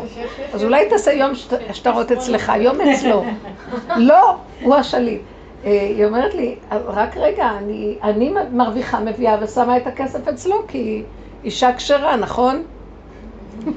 אמרתי לה, לא. תגנבי את הכסף אלייך. אמרתי לה, חצי ממה שאת מרוויחה, אל תגידי לו בכלל. כי את רוצה לגאול את הנפש שלך, זה לא בשביל שאת משקרת לו, בגלל שגם הוא לא הולך איתך בהגינות והוא לא עושה את בכוונה. זה אגו גברי ידוע, ככה זה. אז איך נצא מפה? תאכלי עד מחר, תהיי, אה, יש לך, אה, הוא יגיד לך, אשתי את נהדרת. כאילו, רק מהמילה הזאת כיף לך להיות עבד כל החיים, העיקר שיגיד לך אשתי את נהדרת. די, בוא נצא מעבדות. את לא רוצה להשתלט עליו, את גם לא רוצה שישתלט עלייך, ככה זה היה לפני הקללה. כל אחד, המלכות שלו ואין מלכות נוגעת בחברתה. וזה שלמות הזיווג. אבל זה לא ככה בדיוק. יש ניצול ויש אינטרסים ויש יש חוסר הגינות אמיתי. זה ככה זה, אדם לא עושה את זה אפילו בכוונה, זה מערכת כזאת. ואם אני מאפשרת. האדם לא יכול לראות. אתם לא, הנה, אתם לא אם לא נתבונן בעצמנו, תראו שכל הזמן אנחנו מאפשרים להיות שאנחנו קורבניות. ככה זה בטבע האדם. בטבע האדם שהאימא מאוד אוהבת את הילד שלה, אז היא מאפשרת לו לדרוך עליה. תעצרי את זה. את צריכה, כי טבע האימהי מאוד חזק, זה מצוות שילוח הקן. שלח את האם, ואז הבנים יהיה שייכים להשם. אז זה מאוד קשה לשלח את האם. כי האם, היא, יש לה רחמנות יתר גם כשלא צריך לרחם. זה מאוד כזה, עבודת מידות דקה בתוך עצמך של התבוננות תמידית, להכיר את כל הפגמים שלך, ואין טענה לא על הילד ולא על הבית ולא על אף אחד, זה רק על עצמך. אין גם טענה למה שהבעל יוציא את השטרות ויחזיק את שלו. אני לא מתלוננת, אני רק רואה איך אני נראית, למה זה צריך להיות ככה, נכון? למה? לא, זה לא טענה שהוא צריך להביא את הכסף שלה? היא עבדה, הוא צריך להביא לה את הכסף. אין לי טענה. כי יש משהו במהלך שאני גורמת שזה יהיה ככה. אז מה הטענה עליו? אתם לא מבינים שזה גורם? שאנחנו, ההתנהגות שלנו גורמת? ואין לי טענה לאף אחד. אני רק צריכה לראות, אבל אני הגרמה. עכשיו שזה אני, אני צריכה לצעוק להשם, תרחם עליי ותעזור לי. אני לא רוצה שנעמוד מול בני אדם, כי לא ייפסקו המריבות. כי כולה, כל אחד רוצה להיות צודק. אבל לא מחפש את הצדק, מחפש את האמת. האמת שאני תקועה. חטא עץ הדעת וכל הקללה שלו רובצת עליי, תעזור לי. אני לא יכולה לצאת מהרשת הזאת בלעדיך, כי אין האסיר מתיר עצמו בית האסורים. תעזור לי. אתם לא מבינות שזו הצעקה שמעוררת שכינה, מתוכך תקום אנרגיית החיים השכינה, ותחזיק אותך, ותפאר אותך, תרומם אותך, ותעלה אותך, ותן לך את הישועה. אז תצעקי אליה. השני היה רק אמצעי לכך, הילד היה, הבעל, זה רק תמונה, זה רק מראה, זה מקל להראות לך את עצמך. תעבדו ברמה הזאת, תראו שתקבלו עמוד שדרה, חוזק הלב, ות... ונהיה הגונים. אני לא רוצה נצחנות, אני לא רוצה מריבות. אני רוצה לריב את ריבי עם היצר הרע שלי מול בורא עולם. השני הוא רק המראה שלי. כל אחד, גם הבא צריך לעשות ככה עם עצמו, אבל לא אדרוש ממנו לפני שאני עושה את זה. זה מתחיל תמיד ממני, אותו דבר. הילדים שהאימא עובדת ככה, גם הם יתחילו לקבל ישועות, הם יתחילו להבין. אימא היא לא הפח זבל של הבית. היא לא, מה, מה שקורה, דברים מאוד קשים. התרבות הזאת שמה את הילדים כן. כאילו הם מלכים, וההורים שהם עבדים שלהם. זה מפ... וכולם הילדים והילדים והילדים והילדים, הם רוכבים לנו על המצפון, שיקחו את הילדים ויחד איתם, זרקו אותם מהחלון בקופסאות וייתנו לנו לחיות קצת. זה הכל דמיון בדעת, זה לא באמת ככה. וילדים, תגידו, טוב להם? זה הרס וחורבן עצמי לילדים. הרבנים, גם בחברה החרדית זה ככה? גם בחברה החרדית זה ככה? זה יותר גרוע. תמיד זה מצטייר לי כאילו הן בטוחות שהן עושות את הדבר הכי טוב. בגלל שהן בטוחות. בגלל שהן בטוחות. הם היום, החברה החרדית, תראי, זה חברה של טבע מול טבע. זה לעומת זה עשה השם. אלה הולכים עם השכל של הטבע ואלה עם השכל של התורה. אבל כולם פה יש אגו. רק זה אגו תורני, וזה אגו של העולם. מה שקרה הוא שנגמר העניין של האגו, זה לעומת זה הולך להיגמר. אם לא נדע להגיד די, עכשיו רוצים את השם, מה שהחברה החרדית תעשה, היא תחכה, את החברה החילונית. עכשיו אנחנו לוקחים את ה... כולם הולכים לפסיכולוגים, כולם הולכים ל... הרבנים שהולכים למומחים, מה יש לך יותר מזה? למה היית הולכת לרב? והרב זה הפסיקה האחרונה, גם בהנהגה של החיים, לא רק בפסק, בהלכה, גם במידות, גם בהתנהגות. היום את לא יכולה לקבל הנהגה מאף אחד. הוא שולח אותך למקצוען הזה ולמקצוען הזה ולמקצוען הזה, אז התחילו להריץ את המקצועות, את המקצוענים ואת התארים האקדמיים. עכשיו, אני הרבה רואה במודעות, מרצה דוקטור הרב זה וזה. מישהי שלחה לי הזמנה לחתונה מבא, שבא, היא באה מבית שאבא דוקטור, מבית דוקטור שולמן. אני סתם אומרת שם עכשיו. מה צריכה להגיד מבית דוקטור שולמן? משפחת שולמן, שולמן ורעייתו. אה, לא, היא כתבה את השם שלה, לבית דוקטור שולמן. יופי, כי הדוקטורים, הייתי המומה. כשהיא שלחה לי את ההזמנות הקודמות, לא היה שם לבית דוקטור שולמן. לא היה לבית כלום. פתאום החליטה שהדוקטורט הולך פה. אני עבדתי בבנק, והדוקטורים רצו שהם ירשום בזה דוקטור, ממש שם של החשבון. יש סתם דוגמה, רבקה ואסף מלכה, דוקטור אה, זלמן לא היה צריך להביא את הזה כדי שיהיה להם את הכבוד.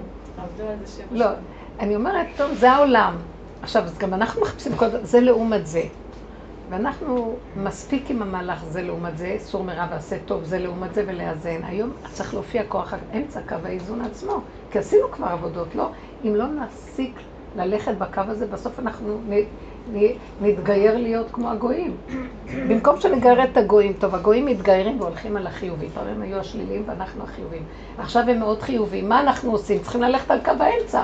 נפנה את התקן ונלך להשם. מה עושים? מחקים אותם בחיוביות. כל היהדות החרדית נהייתה מודעויות, אה, קורסים, מה לא, השתגעו. זה לא, זה לא תורה, זה לא אמת. אין אמת. אז זהו, גמרנו, אז אנחנו ככה. אז לכן הפסיכולוגית, אני, אני האימא הכי טובה. במקום להגיד, תשימו את הילדים בקופסאות ושהשם יתגלה סוף סוף. אז אני עכשיו האימא היותר טובה ואני הולך לפי הכללים של תוכנת זה וזה, או תוכנית זה וזה, פסיכולוג זה וזה, ואנחנו מיישמים את השיטה הזאת והזאת. אז היא אימא הכי נהדרת. אין השם בכלל, יש אימא נהדרת. וילד... אה, אימא נהדרת, אימא. זה לא הדרך, זה לא הדרך. די, עם ישראל הולך לאיבוד לגמרי. יש מימרה באנגלית. אני חושבת שכל מה שננסה... אני לא אשוויץ לכם באנגלית העילגת שלי, אבל אני אגיד אותה. If the fool will persist in his folly, he will become wise. אם השוטה יתמיד בשטותו, הוא יהיה חכם. רק שיתמיד, זה מעגל. ואני אומרת ככה, If the wise will persist in his wisdom, he'll become folly. אם החכם יתמיד בחוכמתו, כמו שאנחנו כל כך חכמים, בסוף נהיה שוטים הכי גמורים. זהו.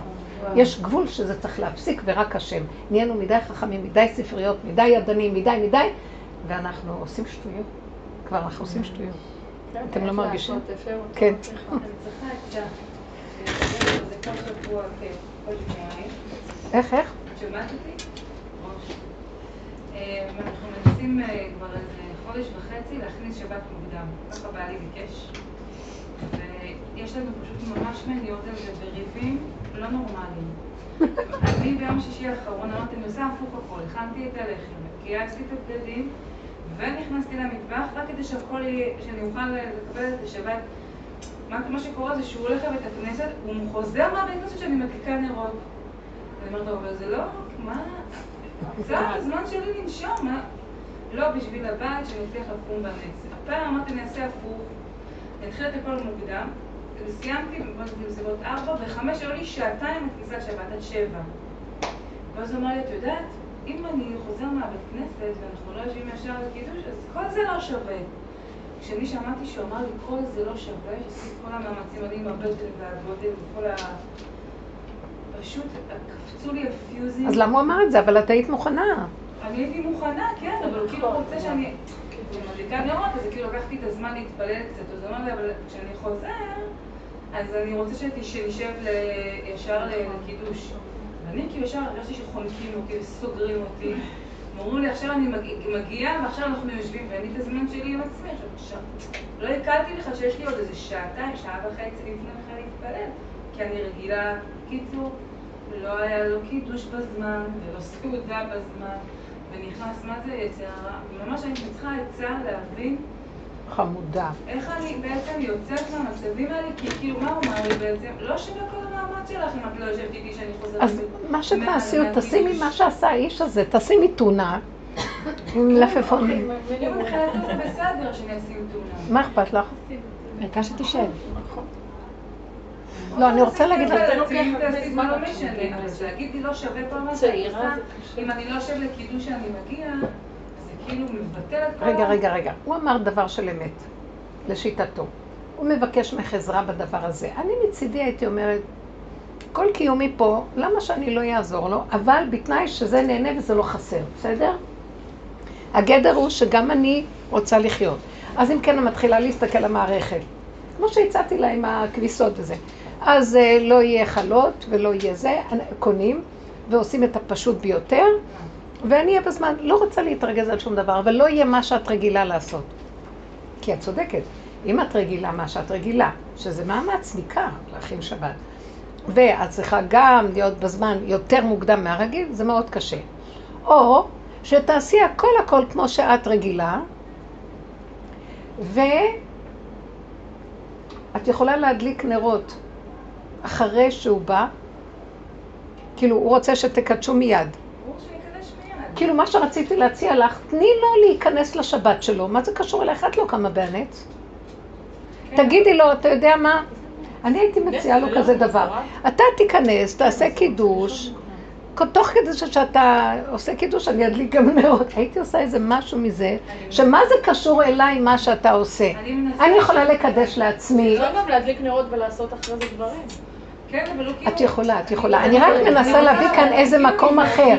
אני מנסה להגיד לך, תבודדי את הקטע שלך. לא משנה. אה? כן, הסדר עכשיו לא משנה. הסדר לא משנה, תבודדי את הקטע שלך, תעשי מה שהוא רוצה בשבילו. חוץ מזה, מול בורא עולם, את צריכה להדליק את הנרות, את צריכה לעשות את הדברים שלך, תעשי אותם כמו שאת כרגיל עושה. הוא אמר לי, מה אני צריך את כמה המילים האלה שאת ממלמלת מול הנרות? מבחינתו המקום הזה שהוא חוזר, אז זה מפעיל אותי, כי הוא כמו, זה מרגיש כאילו שולטים עליי. ואני ישר מתנגדת למקום הזה שאתה לא תשלוט, אני צריכה את המרחב שלי, אמת, אני יכולה להבין אותך, למרות שאני אגיד. לך מה, יכול להיות שהשם אומר לך, אה. כאילו באיזשהו מקום גם האחיזה, ושזה יהיה ככה וככה, ואני אגיד את זה, והנרות, ואני אגיד, אכפת לך, תפרקי את הכל. השלום שווה את הכל. תפרקי את הכל, שלא יהיה, אפילו הדלקת נרות, אני... תדליקי, כי זו מצווה שחייבים אותה, תדליקי אותם מתי שאת מחליטה. אפשר להדליק, אני יכולה להדליק אותם בזמן עבודה, שאני לא יושבת ומתפללת. אבל לא יכולה להתפלל. מוכנה לוותר על התפילה? השלום שווה גם את התפילה.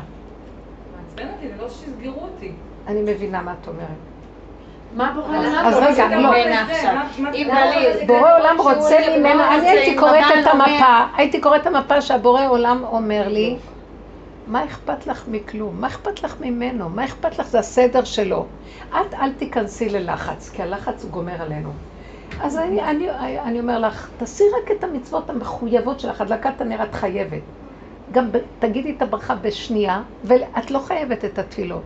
רגע, אני מבינה אותך שאת אומרת, אבל זה טוב לי. מה אכפת לך שתתפללי אחרי שהוא, שגמרתם לאכול, תעמדי ותתפללי. זה בדיוק הזמן שכולם מתפללים ליד הנרות במילא. את יודעת שלהשם לא אכפת, אנחנו אנשים פטורות מרוב הדברים. דרך אגב, אנחנו מינימום. עכשיו, את רוצה... כן. אני אגיד לך, העת רצון הזה הוא מותנה בשכל של עץ הדעת טוב. זה עת רצון וזה וזה וזה. אבל העבודה שלנו, האמת היא שבכל רגע את יכולה לדבר איתו, כל רגע את יכולה להדליק נרות. אני אגיד לך את האמת, הדלקת נרות צריכה להיות בגבול של ההלכה. יש לי איזו אישה, שאני אספר לכם, אני רוצה להביא אותך לאיזה נקודה של הכרה בדרך האמיתית שלי, אני פירקתי כמעט הכל. רק המינימום מה שאני מחויבת בו באמת. העיקר זה לא להביא ריב וללכת עם הכנעה. כי אני רואה שזה בורא עולם עושה את כל הסיפור והוא קורא לי. ככה אני רואה תמיד את המפה. אני לא רואה, והוא קורא לי, מה הוא קורא לי? אז לפעמים אני אגיד, אני לא מוכנה, אני לא יכולה לוותר על עצמי.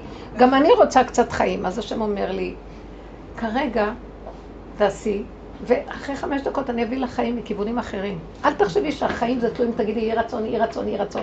הייתה תקופה שלא יכולתי להגיד שום תפילה בלשון, תרגיע אותי. בקושי אני אדליק לו את הנרות. הייתה מצווה שהוא פירק לי את כל, ה, את כל מה ש... עומס של הנהגות, של תהילים, של צדקויות, של הכל. עכשיו הוא הביא לי את הפעילות הזאת, הוא מביא לי קצת קצת. הוא לא רצה ממני כלום, העיקר שיהיה שלום, ושאני אצפצף על הכל. גם לא, אף אחד לא יגמור, יגרום לי שאני אהיה במצוקה, גם לא הבעל, גם לא אף אחד. זאת אומרת, זה לא חשוב מה את עושה, חשוב שבנפש שלך יהיה שלום. עכשיו, אם זה יבוא לריב, תעשי את שלך, אבל זה יבוא לריב, זה לא שווה. אם את יכולה לעשות את שלך, ובכלל שלא יהיה אכפת לך מה הוא יעשה, לא יעשה, תגיד לו, זה שלך, תעשה מה שאתה רוצה, את קידוש לעצמך, מה שאתה רוצה. זה שלי, אני לא יכולה אחרת. גם בעיניי זה בסדר. כן? כן. למה? אני אגיד לך למה. כי אם את מנסה ולא יכולה כלום, כי את תקועה בנקודה שלך, את צריכה להיות שלמה עם עצמך ולהגיד לו, איך יקר ונחמד. אני לא נגדך, אני בעד עצמי. תעשה מה שאתה רוצה לעצמך. אני לא יכולה לעמוד בהנהגה הזאת. נקודה. לא יכולה. לך תחפש איזה אחת יותר יפה ממני, בבקשה. לי, "זהו, הבית לא יכול לעמוד בהנהגה הזאת. מה, מה? אני מרגישה כישלון. שהוא אמר לי, אז הבית לא יכול לעמוד בהנהגה. אז אמרתי, אז הבית לא יכול אז תגידי לו, אז בהנהגה." תגידי לו, אתה צודק, הבית לא יכול לעמוד בהנהגה. אל תריבי רק. נכון. נכון. אז. את אה, כישלון, אז את כישלון. אז תגידי, נכון. לא, היא מרגישה בעצמה אה, כישלון. את לא, את לא, אין לך מעמד ואין לך חוסן. נכון. אכפת לך, רק אל תריבי. תגידי את האמת, נכון, לא יכולה. לא יכולה. אלא אם כן, את יכולה באמת, ואת סתם מתרגזת, וזה לא יפה. גם להיות עקשן מול השני כשהוא רוצה ממך עזרה, זה לא פייר. אבל עשית הכל ואת לא מסוגלת, תגידי לו, מותק, מה אכפת לך? אני אניח לך הכל, תעשה קידוש, אתה מוכן. אתה יודע מה? אני אשב לידך ואני אשמע את הקידוש. מה אכפת לך? אישה פטורה מהכל, מקידוש היא לא פטורה, את יכולה לעשות לעצמך בשקט קידוש. אני רוצה להגיד לכם, כלום כאן לא חשוב. כלום לא חשוב. אישה אחת אמרה לי, טוב, זה לא בדבר הזה. מגיע לשבת, אז הוא כל כך, הילדים מפריעים, שולחן שבת לא שולחן שבת, הוא נרדם לו בזה, כמה אני הכנתי, כמה אני לא, זה הכל, ואני משתגעת ולא יכולה לסבול את החיים, ואני מנסה לעשות סדר, לספר לילדים סיפורים ולהגיד לו, תגיד דבר תורה, לא תגיד. והיא אומרת, נמאס לי, אני הולכת למות, שזה אני טורחת כל השיש שבת הזאת, כל השישי, זה... אז אמרתי לה, את יודעת מה? למה את לא מבינה שהשבת שלך זה דלת אמות של הצלחת שלך? את רוצה שליטה על כל הילדים, ושהבעל יגיד, יש לך סדר במוח. נגמר, אין סדר, זה לא עובד הסדר, תוהו ובוהו. אז עכשיו את יכולה לשלוט על המפה לידך, דלת אמות, צלחת, זה השבת שלך. תשים פה שבת לעצמך. אכפת לך שיישן, תני לו עוד כרית, שיישן טוב. שהילדים יתפצו על המנורה, שירדו למטה, רעש, בלגן. לא רוצים לאכול, לא צריך. תאכלי, תתענגי, תגידי הזמירות שבת. מה אכפת לך מכולם? רציתי קצת להגיד לך משהו כזה. מה אכפת לך מהנהגה של הבעל? פה אכפת לך, אלא אם כן, זה כאילו, אני, יש לך איזה משהו שהוא אה, אובססיבי, כפייתי, עם עצמך. אז אני הייתי אומרת לך, שחררי את האובססיה. אז לא יהיה לך סלטים, לא יהיה לך זה, לא יהיה לך סלטים. בוא נגיד שעשית את כל המסביב, איך אומרת, כל ה... אה, כן, המושלם הזה והזה, עשית הכל ואת לא יכולה. עדיין את עצבנית ואת לא יכולה, את לא יכולה. אז עכשיו, קחי את נשק יום הדין, מה שאמרתי לך, ותגידי, מותק, אתה לחוד ואני לחוד.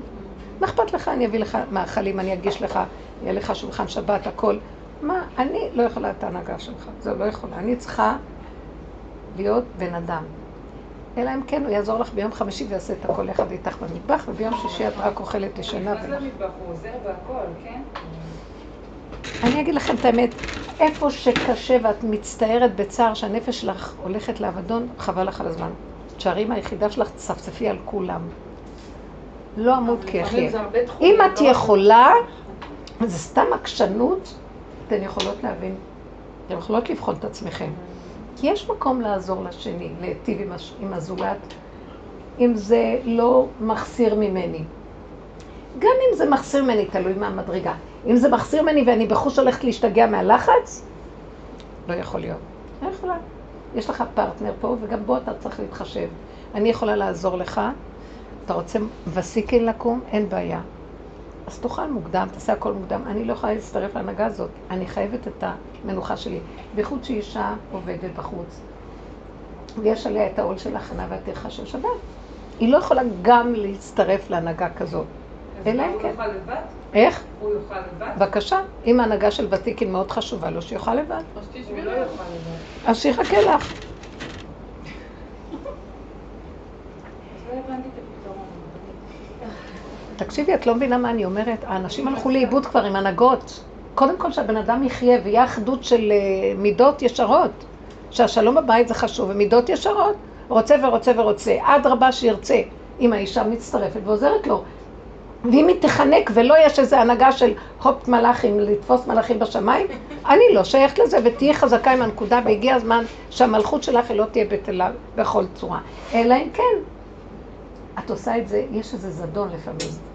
סתם להתנקם, זה מרגיז, זה לא יפה. לא, אני מעצימה, מה שמעצבן אותי זה שכאילו כל כך חשוב, אני כל מאוד משתדלת. וגם, מה שרק, זה כאילו חשוב לו יותר לקום בוותיקין, או לקום אה, לפני הנץ ולהתפלל ביום, שבת, בשבת, מאשר כאילו שנהיה לי קצת את המרחב שלי. אז מה, מה, מה, מה, מה את יכולה לסדר את המרחב הזה אחרת? חמש דקות של הבדל. זה לא חמש לא דקות. לא היא יכולה בחמש דקות. להתפלל. כן. היא אומרת שאת יכולה בחמש דקות להתפלל. לא, היא רוצה שעה ורבע. לא, היא רוצה וזה שטוב לה, לראות, לשקט. כאילו. אז תעשה את זה אחר, הוא חשוב ברגיל וחשוב. יוצא כאילו שיש איזה... אבל אני יכולה להבין אותך, את יודעת משהו? פעם אחת? בעלי ביקש ממני הנהגה כזאת, הילדים היו קטנים, והשעון שבת הוא קשה מאוד, השעון קיץ. כן, הם רוצים. ואז הוא אמר לי, בואי נכניס שבת בפלג המנחה, יותר מוקדם. זה אומר שכולם רצים, אתם מכירים את השעות האלה מהחלונות? אנחנו כבר יושבים ועושים קידוש. אמרתי, בסדר, אני אלך איתו. זה היה מגעיל, לא הייתה תחושת שבת. שום הרגשה של קדושה, שום הרגשה של איזה ש... כאילו, כולם עוד בחוץ וצעקות וספירות ורעש ובלאגן, ואת רואה? ושמש, והוא עושה לי קידוש. פעם, פעמיים זנחנו את ההנהגה הזאת. אמר לי, אמרתי לו, אתה יודע מה? שהילדים לא יהיו בשולחן שבת. תודה, תודה. שהילדים לא יהיו בשולחן שבת. שלא יאכלו. נאכיל אותם קודם ונשקיע אותם בקופסאות. שנתענג על השבת. הכל בשביל הילדים, שהם לא ישנו בשבת. אבל הוא רוצה לקום מוקדם, בשביל זה כאילו הוא עושה את זה. אז שיקום מוקדם, סליחה. שאת יודעת מה? נניח שהשבת נכנסת... אה, אני מבינה מאוד. אני לא מבינה מה הוא רוצה. מתי אתם? אני רק שואלת. אני עכשיו... את יודעת מה? אני אתן לך הלכה פסוקה. בואי תראו. תגידי לי, מתי השבת אה, שרציתם להכניס אותה? באיזה שבת? הדלקת נרות שבע ו-19 היה שבת, ואני, האמת שבפעמים הקודמות הספקתי להדליק בדיוק בזמן, בש- בשבע ועשרה זה זה היה. גם נס, לא? זה היה, כן, זה גם נס. אבל הפעם, לא הפעם שעתיים. זאת אומרת, הוא לא- הוא לא אומר לך להדליק בשעה חמש. לא לא, הוא אומר תדליקי חצי שעה לפני, אי אפשר, אי אפשר ש... אה, אז זה לא כל כך, אין לך הרבה בעיה. אני לא רואה שאת מתעקשת על משהו. אני, עוד הוא היה אומר לי בפלאג לא, המנחה, זה אתם יודעים מה זה להדליק אה, עובדת, נרות? עד היא עובדת. אני עובדת עד... כניסת שבת שלנו הרגילה. למה? ואז הוא בא והוא רוצה אני לא לאכול. בבית? כן. לא הספקתי לנוח, נגיד שבוע שעבר לא הספקתי, אבל שבוע הספקתי, אבל אז הוא אמר לי, אבל כשאני מגיע, אז אני רוצה לאכול שעה. מה אכפת לך? אני לא מבינה. אני לא מבינה. תרפי. את יודעת מה? את אחוזה מאוד בכל השטיקים האלה של התפילות וזה וזה וזה. יאללה, תוותרי על העוגה, תוותרי על זה, תוותרי על זה, תדליקי נרות, תגידי שתי מילים, שבי, יבוא סעודה, תאכלי, תגמרי את הכל, תעשי עכשיו תפילות. זה לא זה הרבנית, זה זה שיש דאגה מזלזל אמיתית. לתפילה שלו בבוקר. ואני כשאני צריכה את הזמן שלי, אז זה כאילו נחשב שאני מבטלת. טוב, אז אם כן תגידי לו, אתה לחוד ואני לחוד. אפשר להבין אותך גם. כן. תגידי לו, הנהגה קשה עליי, אל תלחיץ אותי, כל החיים הם במילא לחץ אחד גדול, אני מוכנה לש... באמת, תדליקי נרות, את לא צריכה שום תפילות. שבי בשולחן, תאכלי, אדרבה, הלוואי והם מזמינים אותי מוקדם לאכול. נכון, אנחנו מאוד נראה לי רעבים. שקשה לה שלה כל כך אכפת מהתפילה שלו, ולא לא אכפת מהתפילה שלה. של מה. קורה בעולם? גם לי לפעמים בא לי אומר, מה זה אצלנו בעולם? פתאום אתה עושה כזה. זה מרגיז, כן. את רוצה שאני אגיד לך, אני אגיד לך משהו, אני אגיד לך משהו, רגע, רגע. מה שאת אומרת כאן, עכשיו אני קולטת עוד נקודה שבשבילה את כאילו מתאוננת. את רק רוצה לומר בעצם, כמו שיש לו את הצרכים שלו, ושאני רוצה שאני אטפח אותו, גם לי יש צרכים שלי והוא לא מטפח אותי. אז עכשיו אני אגיד לך, יש קצת הבדל קטן בינך לבינו. הגברים קשורים במצוות עשה שהזמן גרמן, ואנחנו לא. זאת אומרת, מה שאת רוצה לטפח בעצמך, את יכולה גם בזמנים אחרים. ואל תילחצי ותקבעי עליהם. הדלקת נרות, הנרות ידלקו עוד שעתיים. את יכולה אחרי הסעודה לשבת מול הנרות ולהגיד ברכות. זה שעת רצון, אני מבטיחה לך, מאוד גדולה. בייחוד שמלווה משהו שמסרת את נפשך עליו. כן, מסרת את הרצון, נפש זה רצון, מסרת תקבלי שכר על זה. הוא לא יכול, ותיקין יש לה מעלה, והוא רוצה ללכת בהנהגה הזאת. ואם את עוזרת לו, את תומכת ואת מקבלת על זה איזה שכר. וחוץ מזה שאת גם יכולה לעשות את שלך בזמן אחר, שהוא פנוי, הוא זמן, אנחנו בזמן, בשטח זמן שהוא לא מוגדר. לנו מותר להתפלל בלילה, ביום, בצהריים, מתי שאת רק רוצה תגידי. אה, אישה אינה מצווה בכל הדברים האלה, אבל היא כן רוצה לשמח את עצמה להתפלל.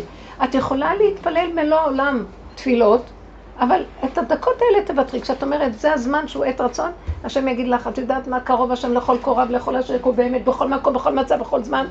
יש שש מצוות אה, של אמונה, שבהקדמה לספר החינוך הוא מביא אותם, שהם, כותב שם, הם, אה, שש המצוות האלה נוהגות, בין אם זה זכר, בין אם זה נקבה, בין אם זה איש, אה, בין אם זה אה, בכל זמן ובכל מקום, בכל מקום. זאת אומרת שזה כללי מאוד, מצוות האמונה. כנסי במצוות האמונה. מצוות האמונה זה גילוי שכינה. זה את איתו, אמת, אמת במילה אחרת נרדפת. אין לך זמן, את מעל הזמן. את יודעת מה, היה לי תקופה שקמתי להתפלל בסיקין בכותל, שנים. אחרי כמה זמן ראיתי ששום דבר לא עוזר, השם סוגר עליי את ההנהגה הזאת. סוגר. אין הנהגה. עכשיו, הפעם הראשונה שזה קרה לי, שפתאום לא קמתי, תקשיבו, עוברת מונית, אה, יורדת מונית, מתגלצת על יד הבית שלי, אני הקצה של השכונה, צדיקות אוספות אותי, אני לא משלמת כלום, למה שאני לא אלך ואתפלל בבוקר, שקט, כל היום עמוס, עמוס, עמוס, מלא עסקות וזה, וזה שקט רגוע. רק המצחיק כשהיינו מגיעות לכותל בשעה שתיים וחצי בלילה, אז היו מתחילים מריבת הכיסאות, מה שנקרא, מי יישב איפה וכמה, ואמרתי, כל זה אנחנו קמים כדי לריב, הבנתם? בסוף ראיתי שהצדקות הזאת לא הייתה פשוטה. הקיצר, אני אומרת, יום אחד אני ראיתי, פספסתי. תמיד הייתי פק"ל עומדת בחוץ. אני פספסתי וקמתי בשעה שש וחצי, במקום לקום בשתיים וחצי. וואי, חרב עליי עולמי. חרב עליי עולמי, אני זוכרת את זה לפני הרבה שנים. אני זוכרת, אז נעצרתי, ואז הדרך הזאת מאוד עזרה לי. ואז איזה קול פנימי אומר לי, מי אמר לך שעכשיו לא ארבע, אה, מי אמר לך שעכשיו לא ארבע לפנות בוקר? זמן בציקי. מי אמר לך שעכשיו לא שתיים וחצי? מי אמר לך? כתוב שש וחצי, השעון מטעה אותך. זה שתיים וחצי עכשיו. אמרתי, אה, כתוב, אני רבה איתו עוד. אומר לי, לא, בשבילך אין זמן ואין מקום. זה מצווה לגברים, ותיקין, זה, את הלכת יותר מדי בגבריות בזכר, נתתי לך מקום. את יכולה גם עכשיו, איך זה ניחם אותי? תתחילי עכשיו להתפלל, כאילו את עומדת וסיקין מולי. עכשיו כל העולם עמוד דום בשבילך, שמש ב... ב... איך? שמש בגבעון דום וירח בעמק איילון. אני מעמיד את כל העולם בשבילך, את לא חייבת. את איתי כל רגע, בעיגול אין תחנה. את שייכת לפסיכולוגיה של העיגול, עבודת הנשים. הזכר זה הקו, יש לו סדר, השתלשלות, זמן, מקום. את לא. אז מה הבעיה שלך? זה מאוד סידר אותי. עכשיו, כל דבר מאז שעובר, אז אני ישר אומרת, זה לא נורא בכלל. ת, ת, תחשבי שזה היה, שזה לא יהיה, שזה עתיד, שזה עבר, אין עתיד, אין עבר, אין כלום. יש הנשימה, רגע, צמצמי את המוח, תחי בשמחה עם השם. זה הגדר של הנשים. גמרנו. אבל הבעל הוא משהו אחר, עבודתו היא שונה. הגברים הם מסכנים מאוד, יש להם תחת, הם תחת עול מאוד קשה. שמתם לב מה זה שלוש פעמים ללכת לבתי כנסת ולעמוד במניין שלוש פעמים? תפסיקי הכל תרוצי, אנחנו לא יכולים רגע להפסיק את הסדר, זה מאוד קשה. אז הם צריכים תמיכה בדבר הזה, כי זה עיקר עבודתם. אני אדייק את זה יותר, זה כמו שכאילו אני מבקשת ממנו את המרחב שלי. מבינה? זה כאילו אני צריכה לבקש ממנו. אני כאילו, אני כמו נלחמת על המקום ש... בדיוק, ואת מתנה את זה בשכל של טבע. המרחב שלי זה העשר דקות האלה. מרחב שלך יותר גדול מזה מותק. כל היום זה המרחב שלך, כל רגע את איתי. לא, היא גם ממליכה אותך. אני איתך בכל מקום. אז היא ממליכה את המוח שלה ואת הדמות, וככה אנחנו חיים והולכים לאיבוד ורבים כל היום. אנחנו פטורים, הוא אמר לי. מה עשית כל היום? תגיד לי. אה, הוא רוצה עכשיו שאני אמוד. אז עכשיו, עכשיו זה מחר, זה אחר כך, הכל בסדר. הכל דמיוני. את נאחזת בשיטת הקו. שהוא לוקח לך את המרחב, או שזה הדבר הזה, זה משהו שהוא כאילו, במערכת יחסים, זה צורה שלו שהוא לוקח לך את המרחב, או זה רק הדבר הזה, שהוא לא מתחשב. כן. אולי הוא לא מתחשב הרבה, אז כבר כואב לך. במקום הפרטי שלי, בדברים שלי, זה נראה כאילו מזה, אה, כמה מילים שאתם מלמילים מול זה, זה נראה... זה הדבר הזה בלבד, זה מה שהיא שואלת? לא, זה לא, זה לא תמיד, לא, היא צודקת, זה לא, זה לא זה זה. כואב, זה- השתנה. הנקודה. זה גם דבר שרציתי להגיד לך, כי אם זו הנהגה כללית בכלל, אז עוד יותר נכון שתגידי, כאן זה המקום שלי ואני לא יוצאת מזה, אני צריכה את התמיכה בעצמי, אבל לא לריב איתו. כלומר, אני לא נגדך, אני בעד הנקודה שלי. אל תריבו, אל תריבו עם הבעלים, ולא עם אף אחד בעולם. ברגע הראשון רבים כי זה מרגיז אותנו ואת חושבת שהוא המאיים על חיי. לא, אני השפחה של ההנהגה שלי. אני גרמתי את זה לעצמי. אז הוא התפרץ לגדר שפתוח, למה לא? אז תגדירי את עצמך, בלי לריב איתו, תגיד, זה נכון מה שאתה רוצה לעצמך? לי זה לא מתאים. איזה יפה שאישה אומרת ככה לבעלה, בכבוד. אבל רבנית, יש אה, כאילו, יש כל מיני מקומות שזה, אני, מצד אחד זה כל כך, אה, כן, אבל יש מקומות שכאילו, זה או שאני אעשה את זה, או ש- או שאני כאילו, יש מקומות שזה באמת, אה, כאילו, מתנגש? כן, שזה באמת, אה, מה? קשה ליישם את זה. לך.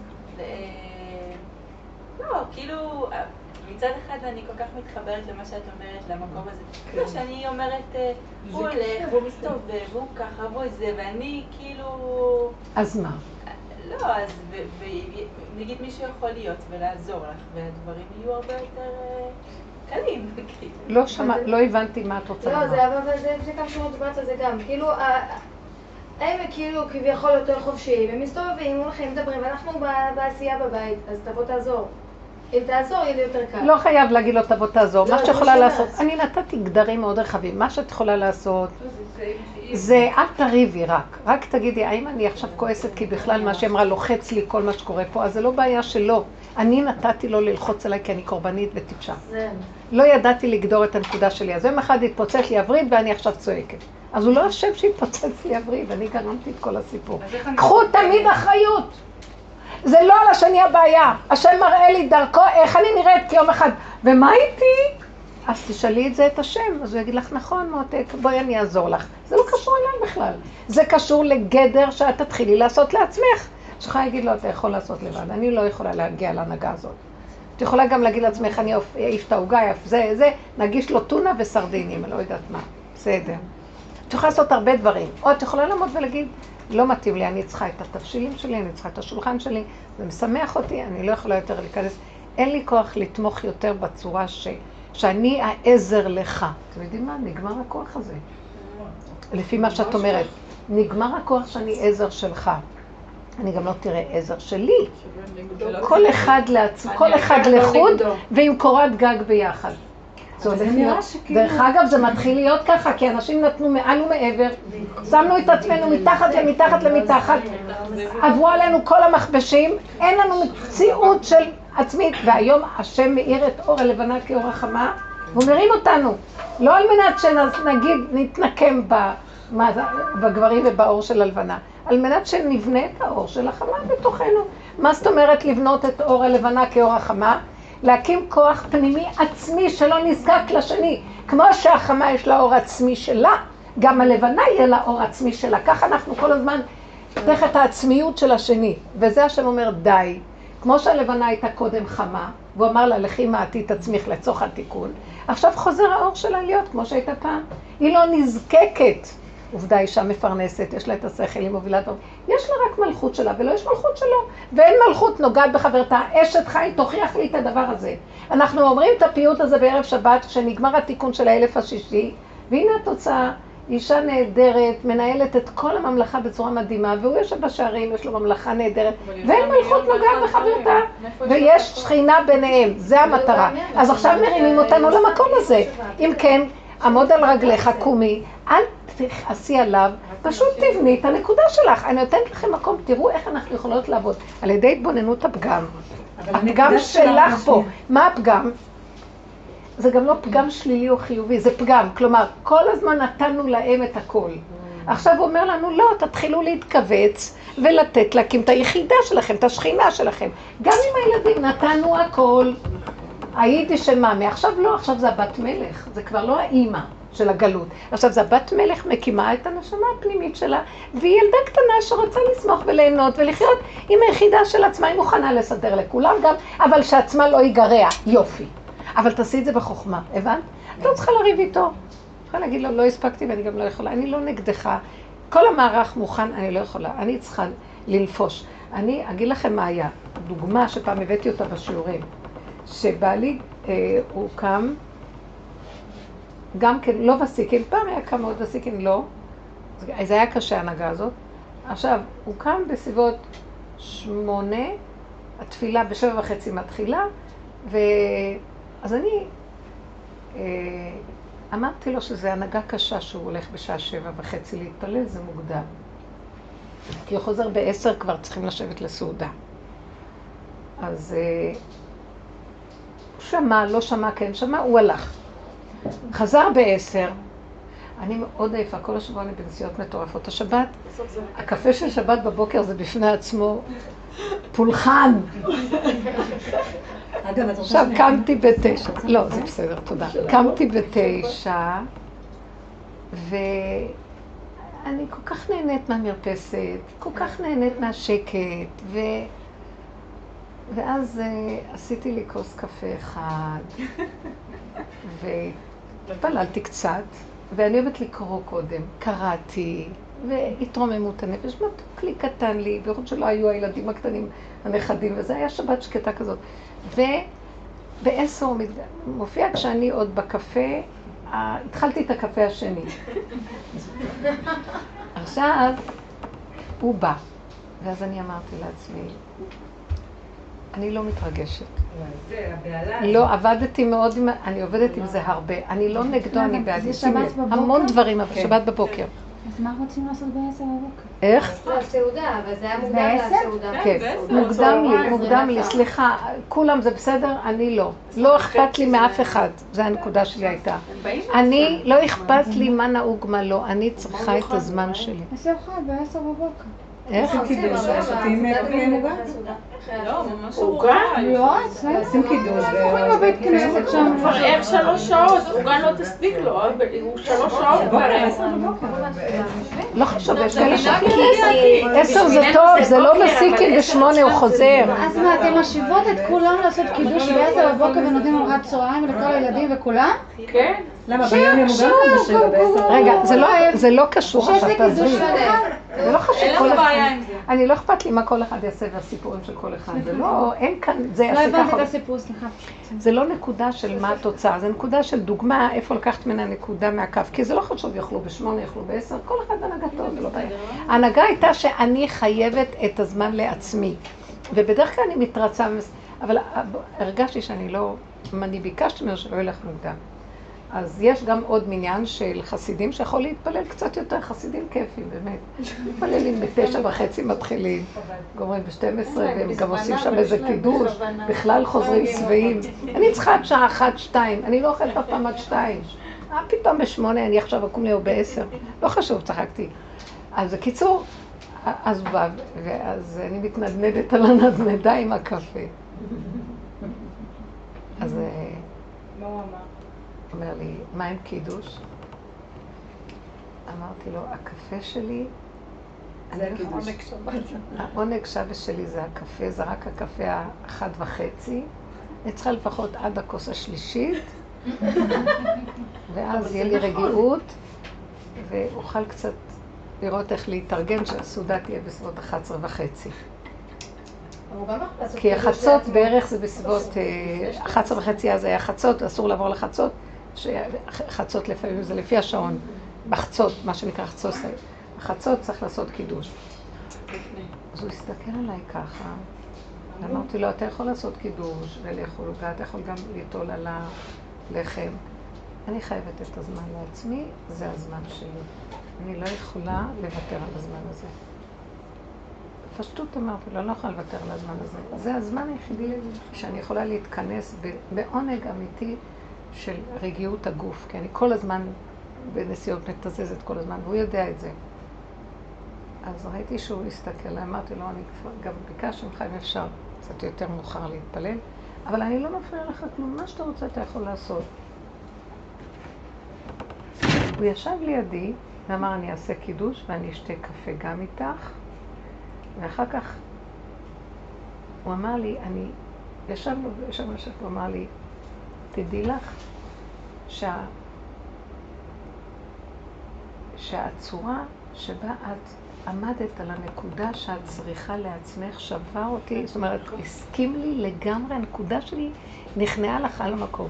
כי את אמרת את האמת שלך בפשטות.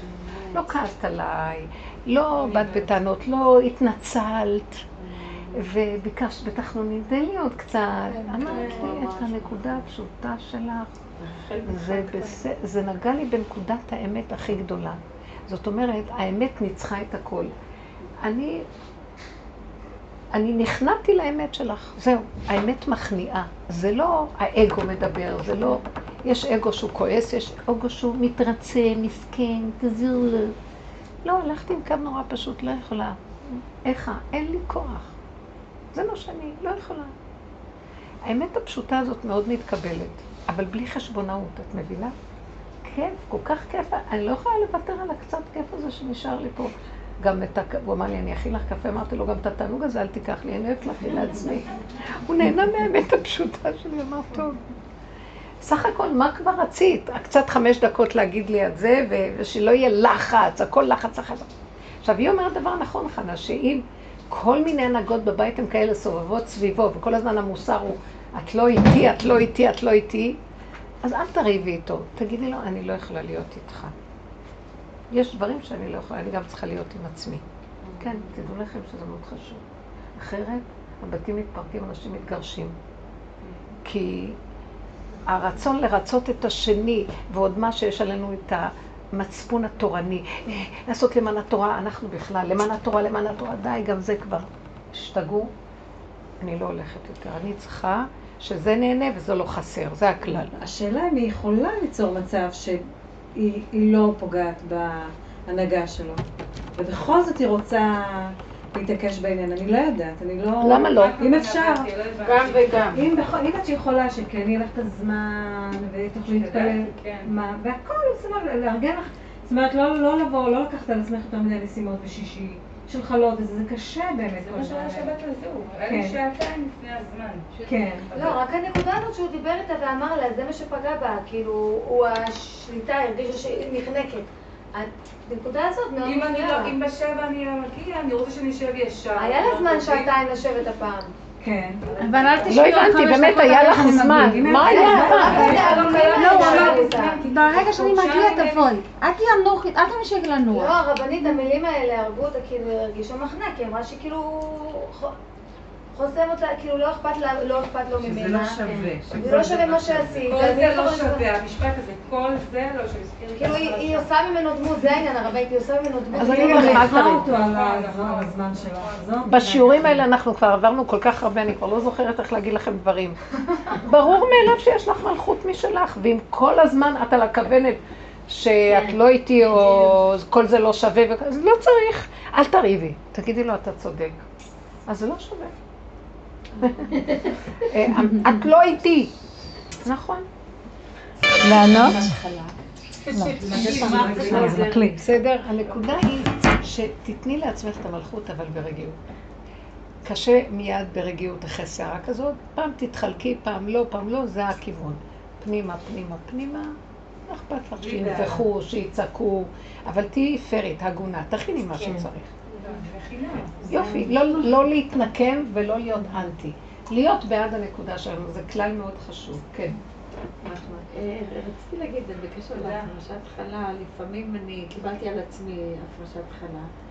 לא קיבלתי, אני משתדלת. ו- וזה לא, לא מגיע לי. ביקשתי מהקדוש ברוך הוא שזה יהיה לשעת רצון, ואני קיבלתי על עצמי את ההנהגה הזאת. וזה לא מתקדם. אבל לי, זה, אותי זה, הפרשת חלה, זה, זה מכניס אותי לשבת עם לשון בחוץ. זאת אומרת, זה מתיש אותי. אבל זה לא מתקדם לי, הבקשה. שביקשתי, נשים. בבני ברק הולכות למאפיות, נכון. שומעות את ההפרשת חלה, והולכות לקנות חלות. אה, אמרת לי לשמוע את ההפרשת חלה? לא מעניין.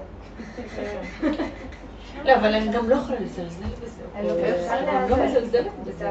כאילו. לא, לא לזלזל, הנקודה היא אפשר, הגדר הוא בנחת, בנעימות, במתיקות. את מושיטה לא יד. ומשהו לקראתך פועל, זה לא את עושה.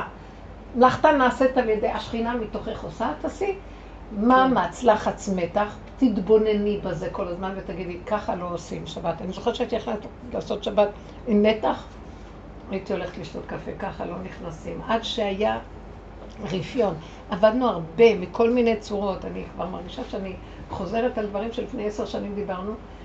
המהלך הוא כל הזמן, אבל זה נופל, נופל. עד שנופל הכוח, אין לי כוח, הם לא, לא מרגישים, נכנסים, עושים. אם יש מתח, לא טוב.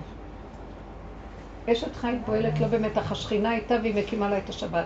אם את עושה חלות מתוך מתח, לא שווה. קיבלתי על עצמי. אני כבר לא יכולה לסבול את הקיבלתי על עצמי הזה, כי זה, זה אגו של עץ הדעת טוב. אנחנו לא עובדים על עץ הדעת טוב. לא קיבלתי ולא כלום. כשמה את מקבלת את עצמך? את מקבלת, את יכולה טוב. לא יכולה, קיבלתי, אני לא יכולה לעמוד בדבר, אני- קיבלתי על יש עצמי. קשיים. די. איך? יש קשיים. לא, זה חלק. לא שווה. יש קשיים, זה עץ הדת. זה השטן של עץ הדת. לא, אני לא הולכת להילחם לאף לא אחד. חלות צריכים לעשות מתוך מתיקות. לא, שלום, הכל מתוך מתיקות. כי האני כיף. שלך מאוד נכנס. אם זה חיים קשים, לא שווה. ואני אתגבר על זה, ואני אעשה את ההפרשות חלה. כן. חמישים תהילים, בוא שם. נעשה ערב של הפרשות חלה, השתגעו, כבר כן. עשו עבודה זרה, מהפלשת חרה, ככה אני קוראת לזה. די, זה השתגע. מה? שפרות עם יהלומים. כל הזמן מהשלים עשו זה, כל הזמן לוקחים איזה שטיקים ועושים מזה, או, הפרומקייט הזה זה גויות, זה כן, ככה אבל עשו. את יודעת יש תורה, נשים- יש מצוות, יש רצון. והגדר הוא דרכיה דרכי נועם וכל נתיבותיה שלום. אין נועם, אין שלום, אין, יש מתח לחץ עצבים, זה לא תורה רבותיי, זה אל-קאידה. זה לא תורה. תורה זה. שפרות, ואני לא תני מה. בשביל זה השם היום סידר שיש הכל, אלא אם כן. תעשי את החלות מתוך שמחה, תעשי אותם יום חמישי בלילה, תמצאי איזה זמן אחר. לא, אבל אני שואלת גם למה זה לא מתקדם, אולי זה באמת לא... בגלל שזה זה לא מתקדם, כי את רוצה, את, האני שלך רוצה חלות, לא שכינה. השם יעצור את כל ההנהגות האלה. נקבל על עצמנו, נעשה עוד, נוסיף את זה. לקחת את 40 יום תהילים, מה שאמרנו, זה תהילים עולמיים, כולם ייקחו ככה. בשעה תשע יש עכשיו סגולה, בתשע ודקה כל העולמות פתוחים, כולם אומרים בבת אחת, די, כל העבודות זרות האלה. כי כל פעם יוצא ככה, בשעה תשע וזה, יש איזה, כולם יעמדו ויגידו, אתם מכירים את כל ה... בטח. מפיצים זה לכולם. בשעה הזאת, בשעה הזאת. מעניין שמדי פעם יש את הבשעה הזאת שהיא מוחלטת. אין שום דבר מוחלט. יש נשימה אחת ויש רגע, זה, זה מוחלט, וזה בידיו. ושכינה, זה הגדר. די עם השקר הזה, זה לא תורה. דרך אגב, זה הפך להיות ממש סוג של עבודה זרה. אנשים נאחזים בשטיקים ויש להם תחושה של סיפוק, כי משעמם לנו, כי אין לנו שכינה. אנחנו כל הזמן מחפשים דברים מה לעשות. תפסיקו, נמאס לי מזה, גם קברות צדיקים נשבר לי מהכל. דורשים אל המתים, כן, כבר זה גם כן עבודה זרה. שידרשו, אלה שכנות ידרשו, שנקים את בית המקדש כבר, רצים על המתים, גם המתים כבר זה מוזר. זה לא, זה לא דרך תורה. זה לא דרך תורה. רבי שמעון נג- נגמרו, כבר עוד מעט זה נהיה שם, אני לא יודעת מה. הוא ברח משם כבר לדעתי גם. לא, זה השתגעות, זה השתגעות. משעמם לעם ישראל, תקועים, לא יודעים מה לעשות. חוזרים על אותו דבר, כבר עוד מעט תשתגעו, כולם ייקחו כדורים. זה כבר שיגעון, אתם לא מבינים שזה לא מה שהתורה התכוונה. תחת גפנו ותחת עינתו, בשמחה ובטוב לבב, שיעשה בגדר המותר לו, ששכינה תלווה אותה ותשרה שכינה במעשה ידיכם. מתיקות ונועם, מקיים את המצוות בפשטות, נגמר. הפך להיות משוגעים.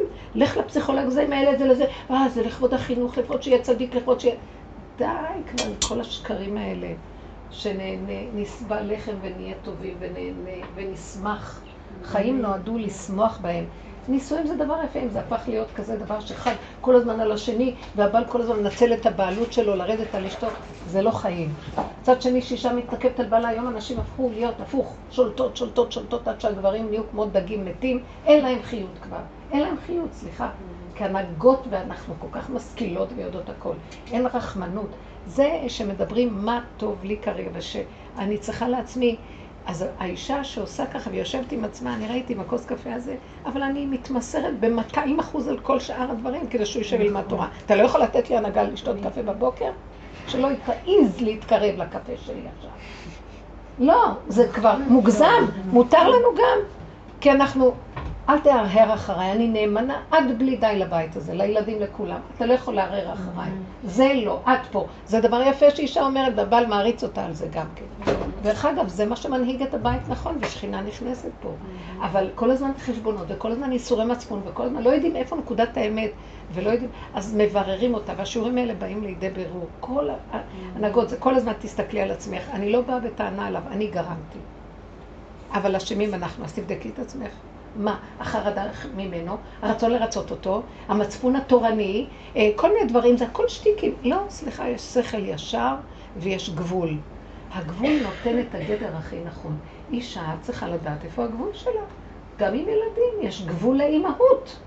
זה בית משוגעים השנייה.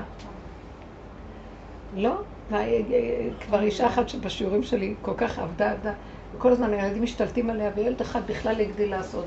היא אומרת לי, כל פעם הוא מאיים שהוא יתאבד אם אני לא אתן לו. אמרתי לה, יום אחד תגידי לו ככה. לא, היא אמרה לי, לא אני אמרה. אני דיברתי איתה בנושא הזה, אמרתי לה שאת גורמת. כי אכפת לך ממנו, ואת מראה לו שאת מבוהלת מכל דבר. יום אחד היא אומרת, הוא נכנס וכרגע אומר, תשמעי, מה, אם את לא נותנת לי עכשיו את זה וזה, את יודעת מה, אני כבר מזמן רציתי להתאבד, אני עכשיו ממש הולך, אז היא אמרה לו, תשמע, תפתח את הדלת, תעשה את זה בחוץ, פה לא לידי, כי אני צריכה כאן עכשיו לשתות את הקפה שלי, ובחוץ תעשה את זה. הוא היה עמום מולה. כן, לא אכפת לך, תתאבד, אבל לא לידי, בבקשה, שם תקפוץ מחוץ. לא שייך אליי כלום.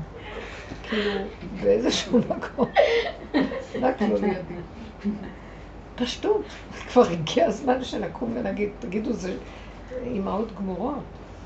מה ייתנו לנו, אה, אחרי אמרתי, אחרי אה, שנמות ויבואו לקבר שלנו, אני אמרתי להם, תכתבו, פה נקברה פרה. מה? מה אתם חושבות שעוד, שעוד יכתבו, ישימו זרי פרחים שהיית צדיקם? למי אכפת בכלל ממך? כל אחד הולך, זה עולם אכזרי מאוד. הנהגה של עץ הדת היא אכזרית, ממש אכזרית. ראיתי איך הוא התעלל והקים אותי מוקדם, הוליך אותי לסחוב את הסלים ברגל בזה, ובסוף שער סגור. אמרתי, איזה הנהגה אכזרית, הוא כאילו צחק עליי. אמר לי, בדרך שאדם רוצה ללך, מוליכים אותו, את התאכזרת על הגוף שלך. הנה הנהגה אכזרית, הכל אכזרי פה.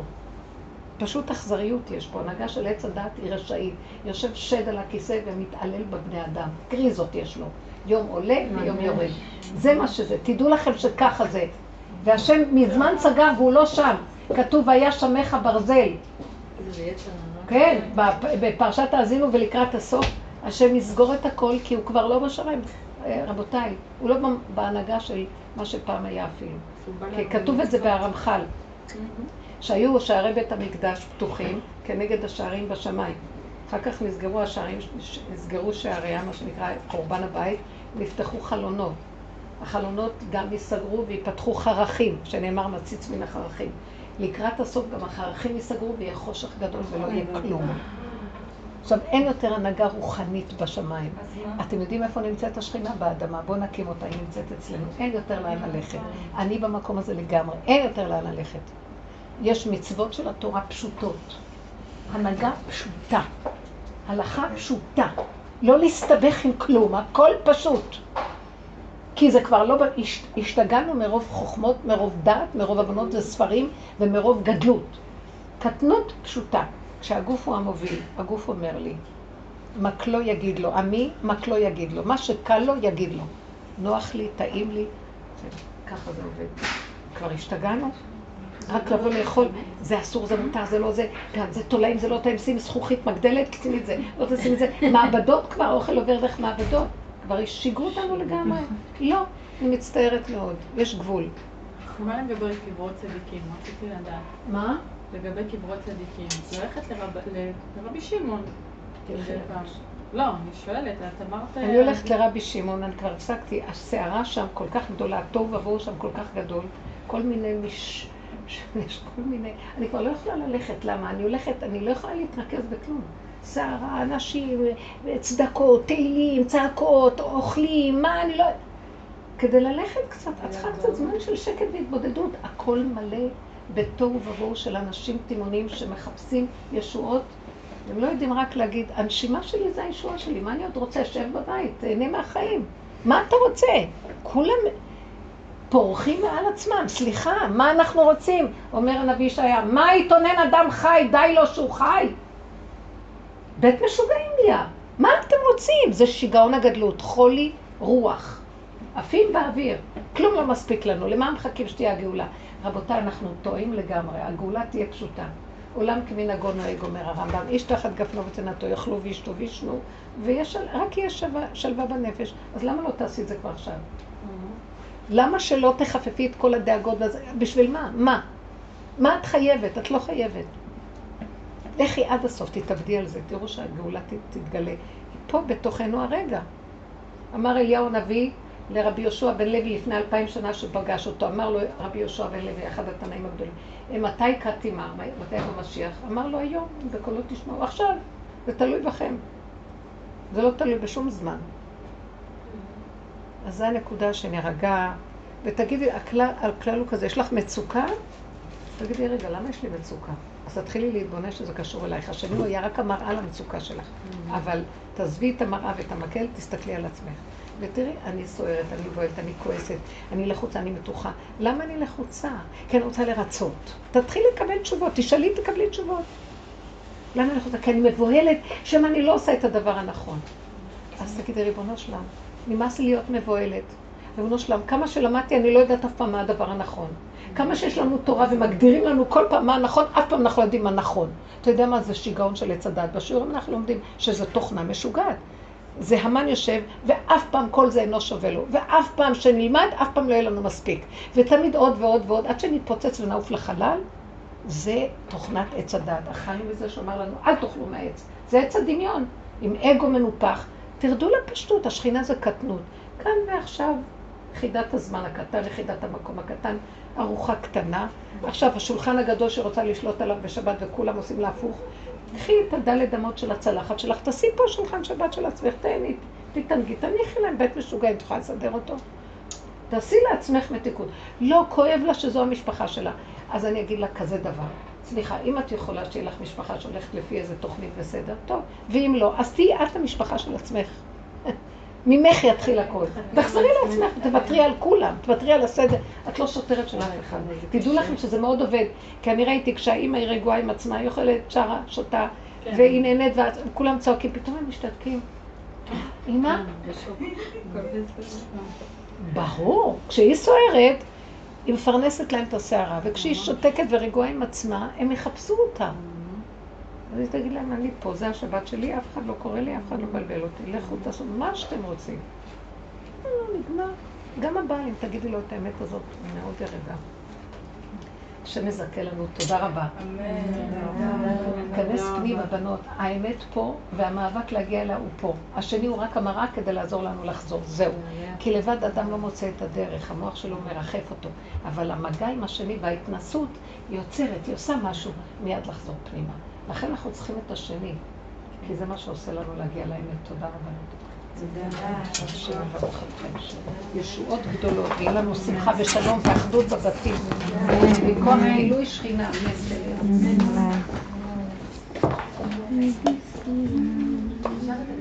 כן.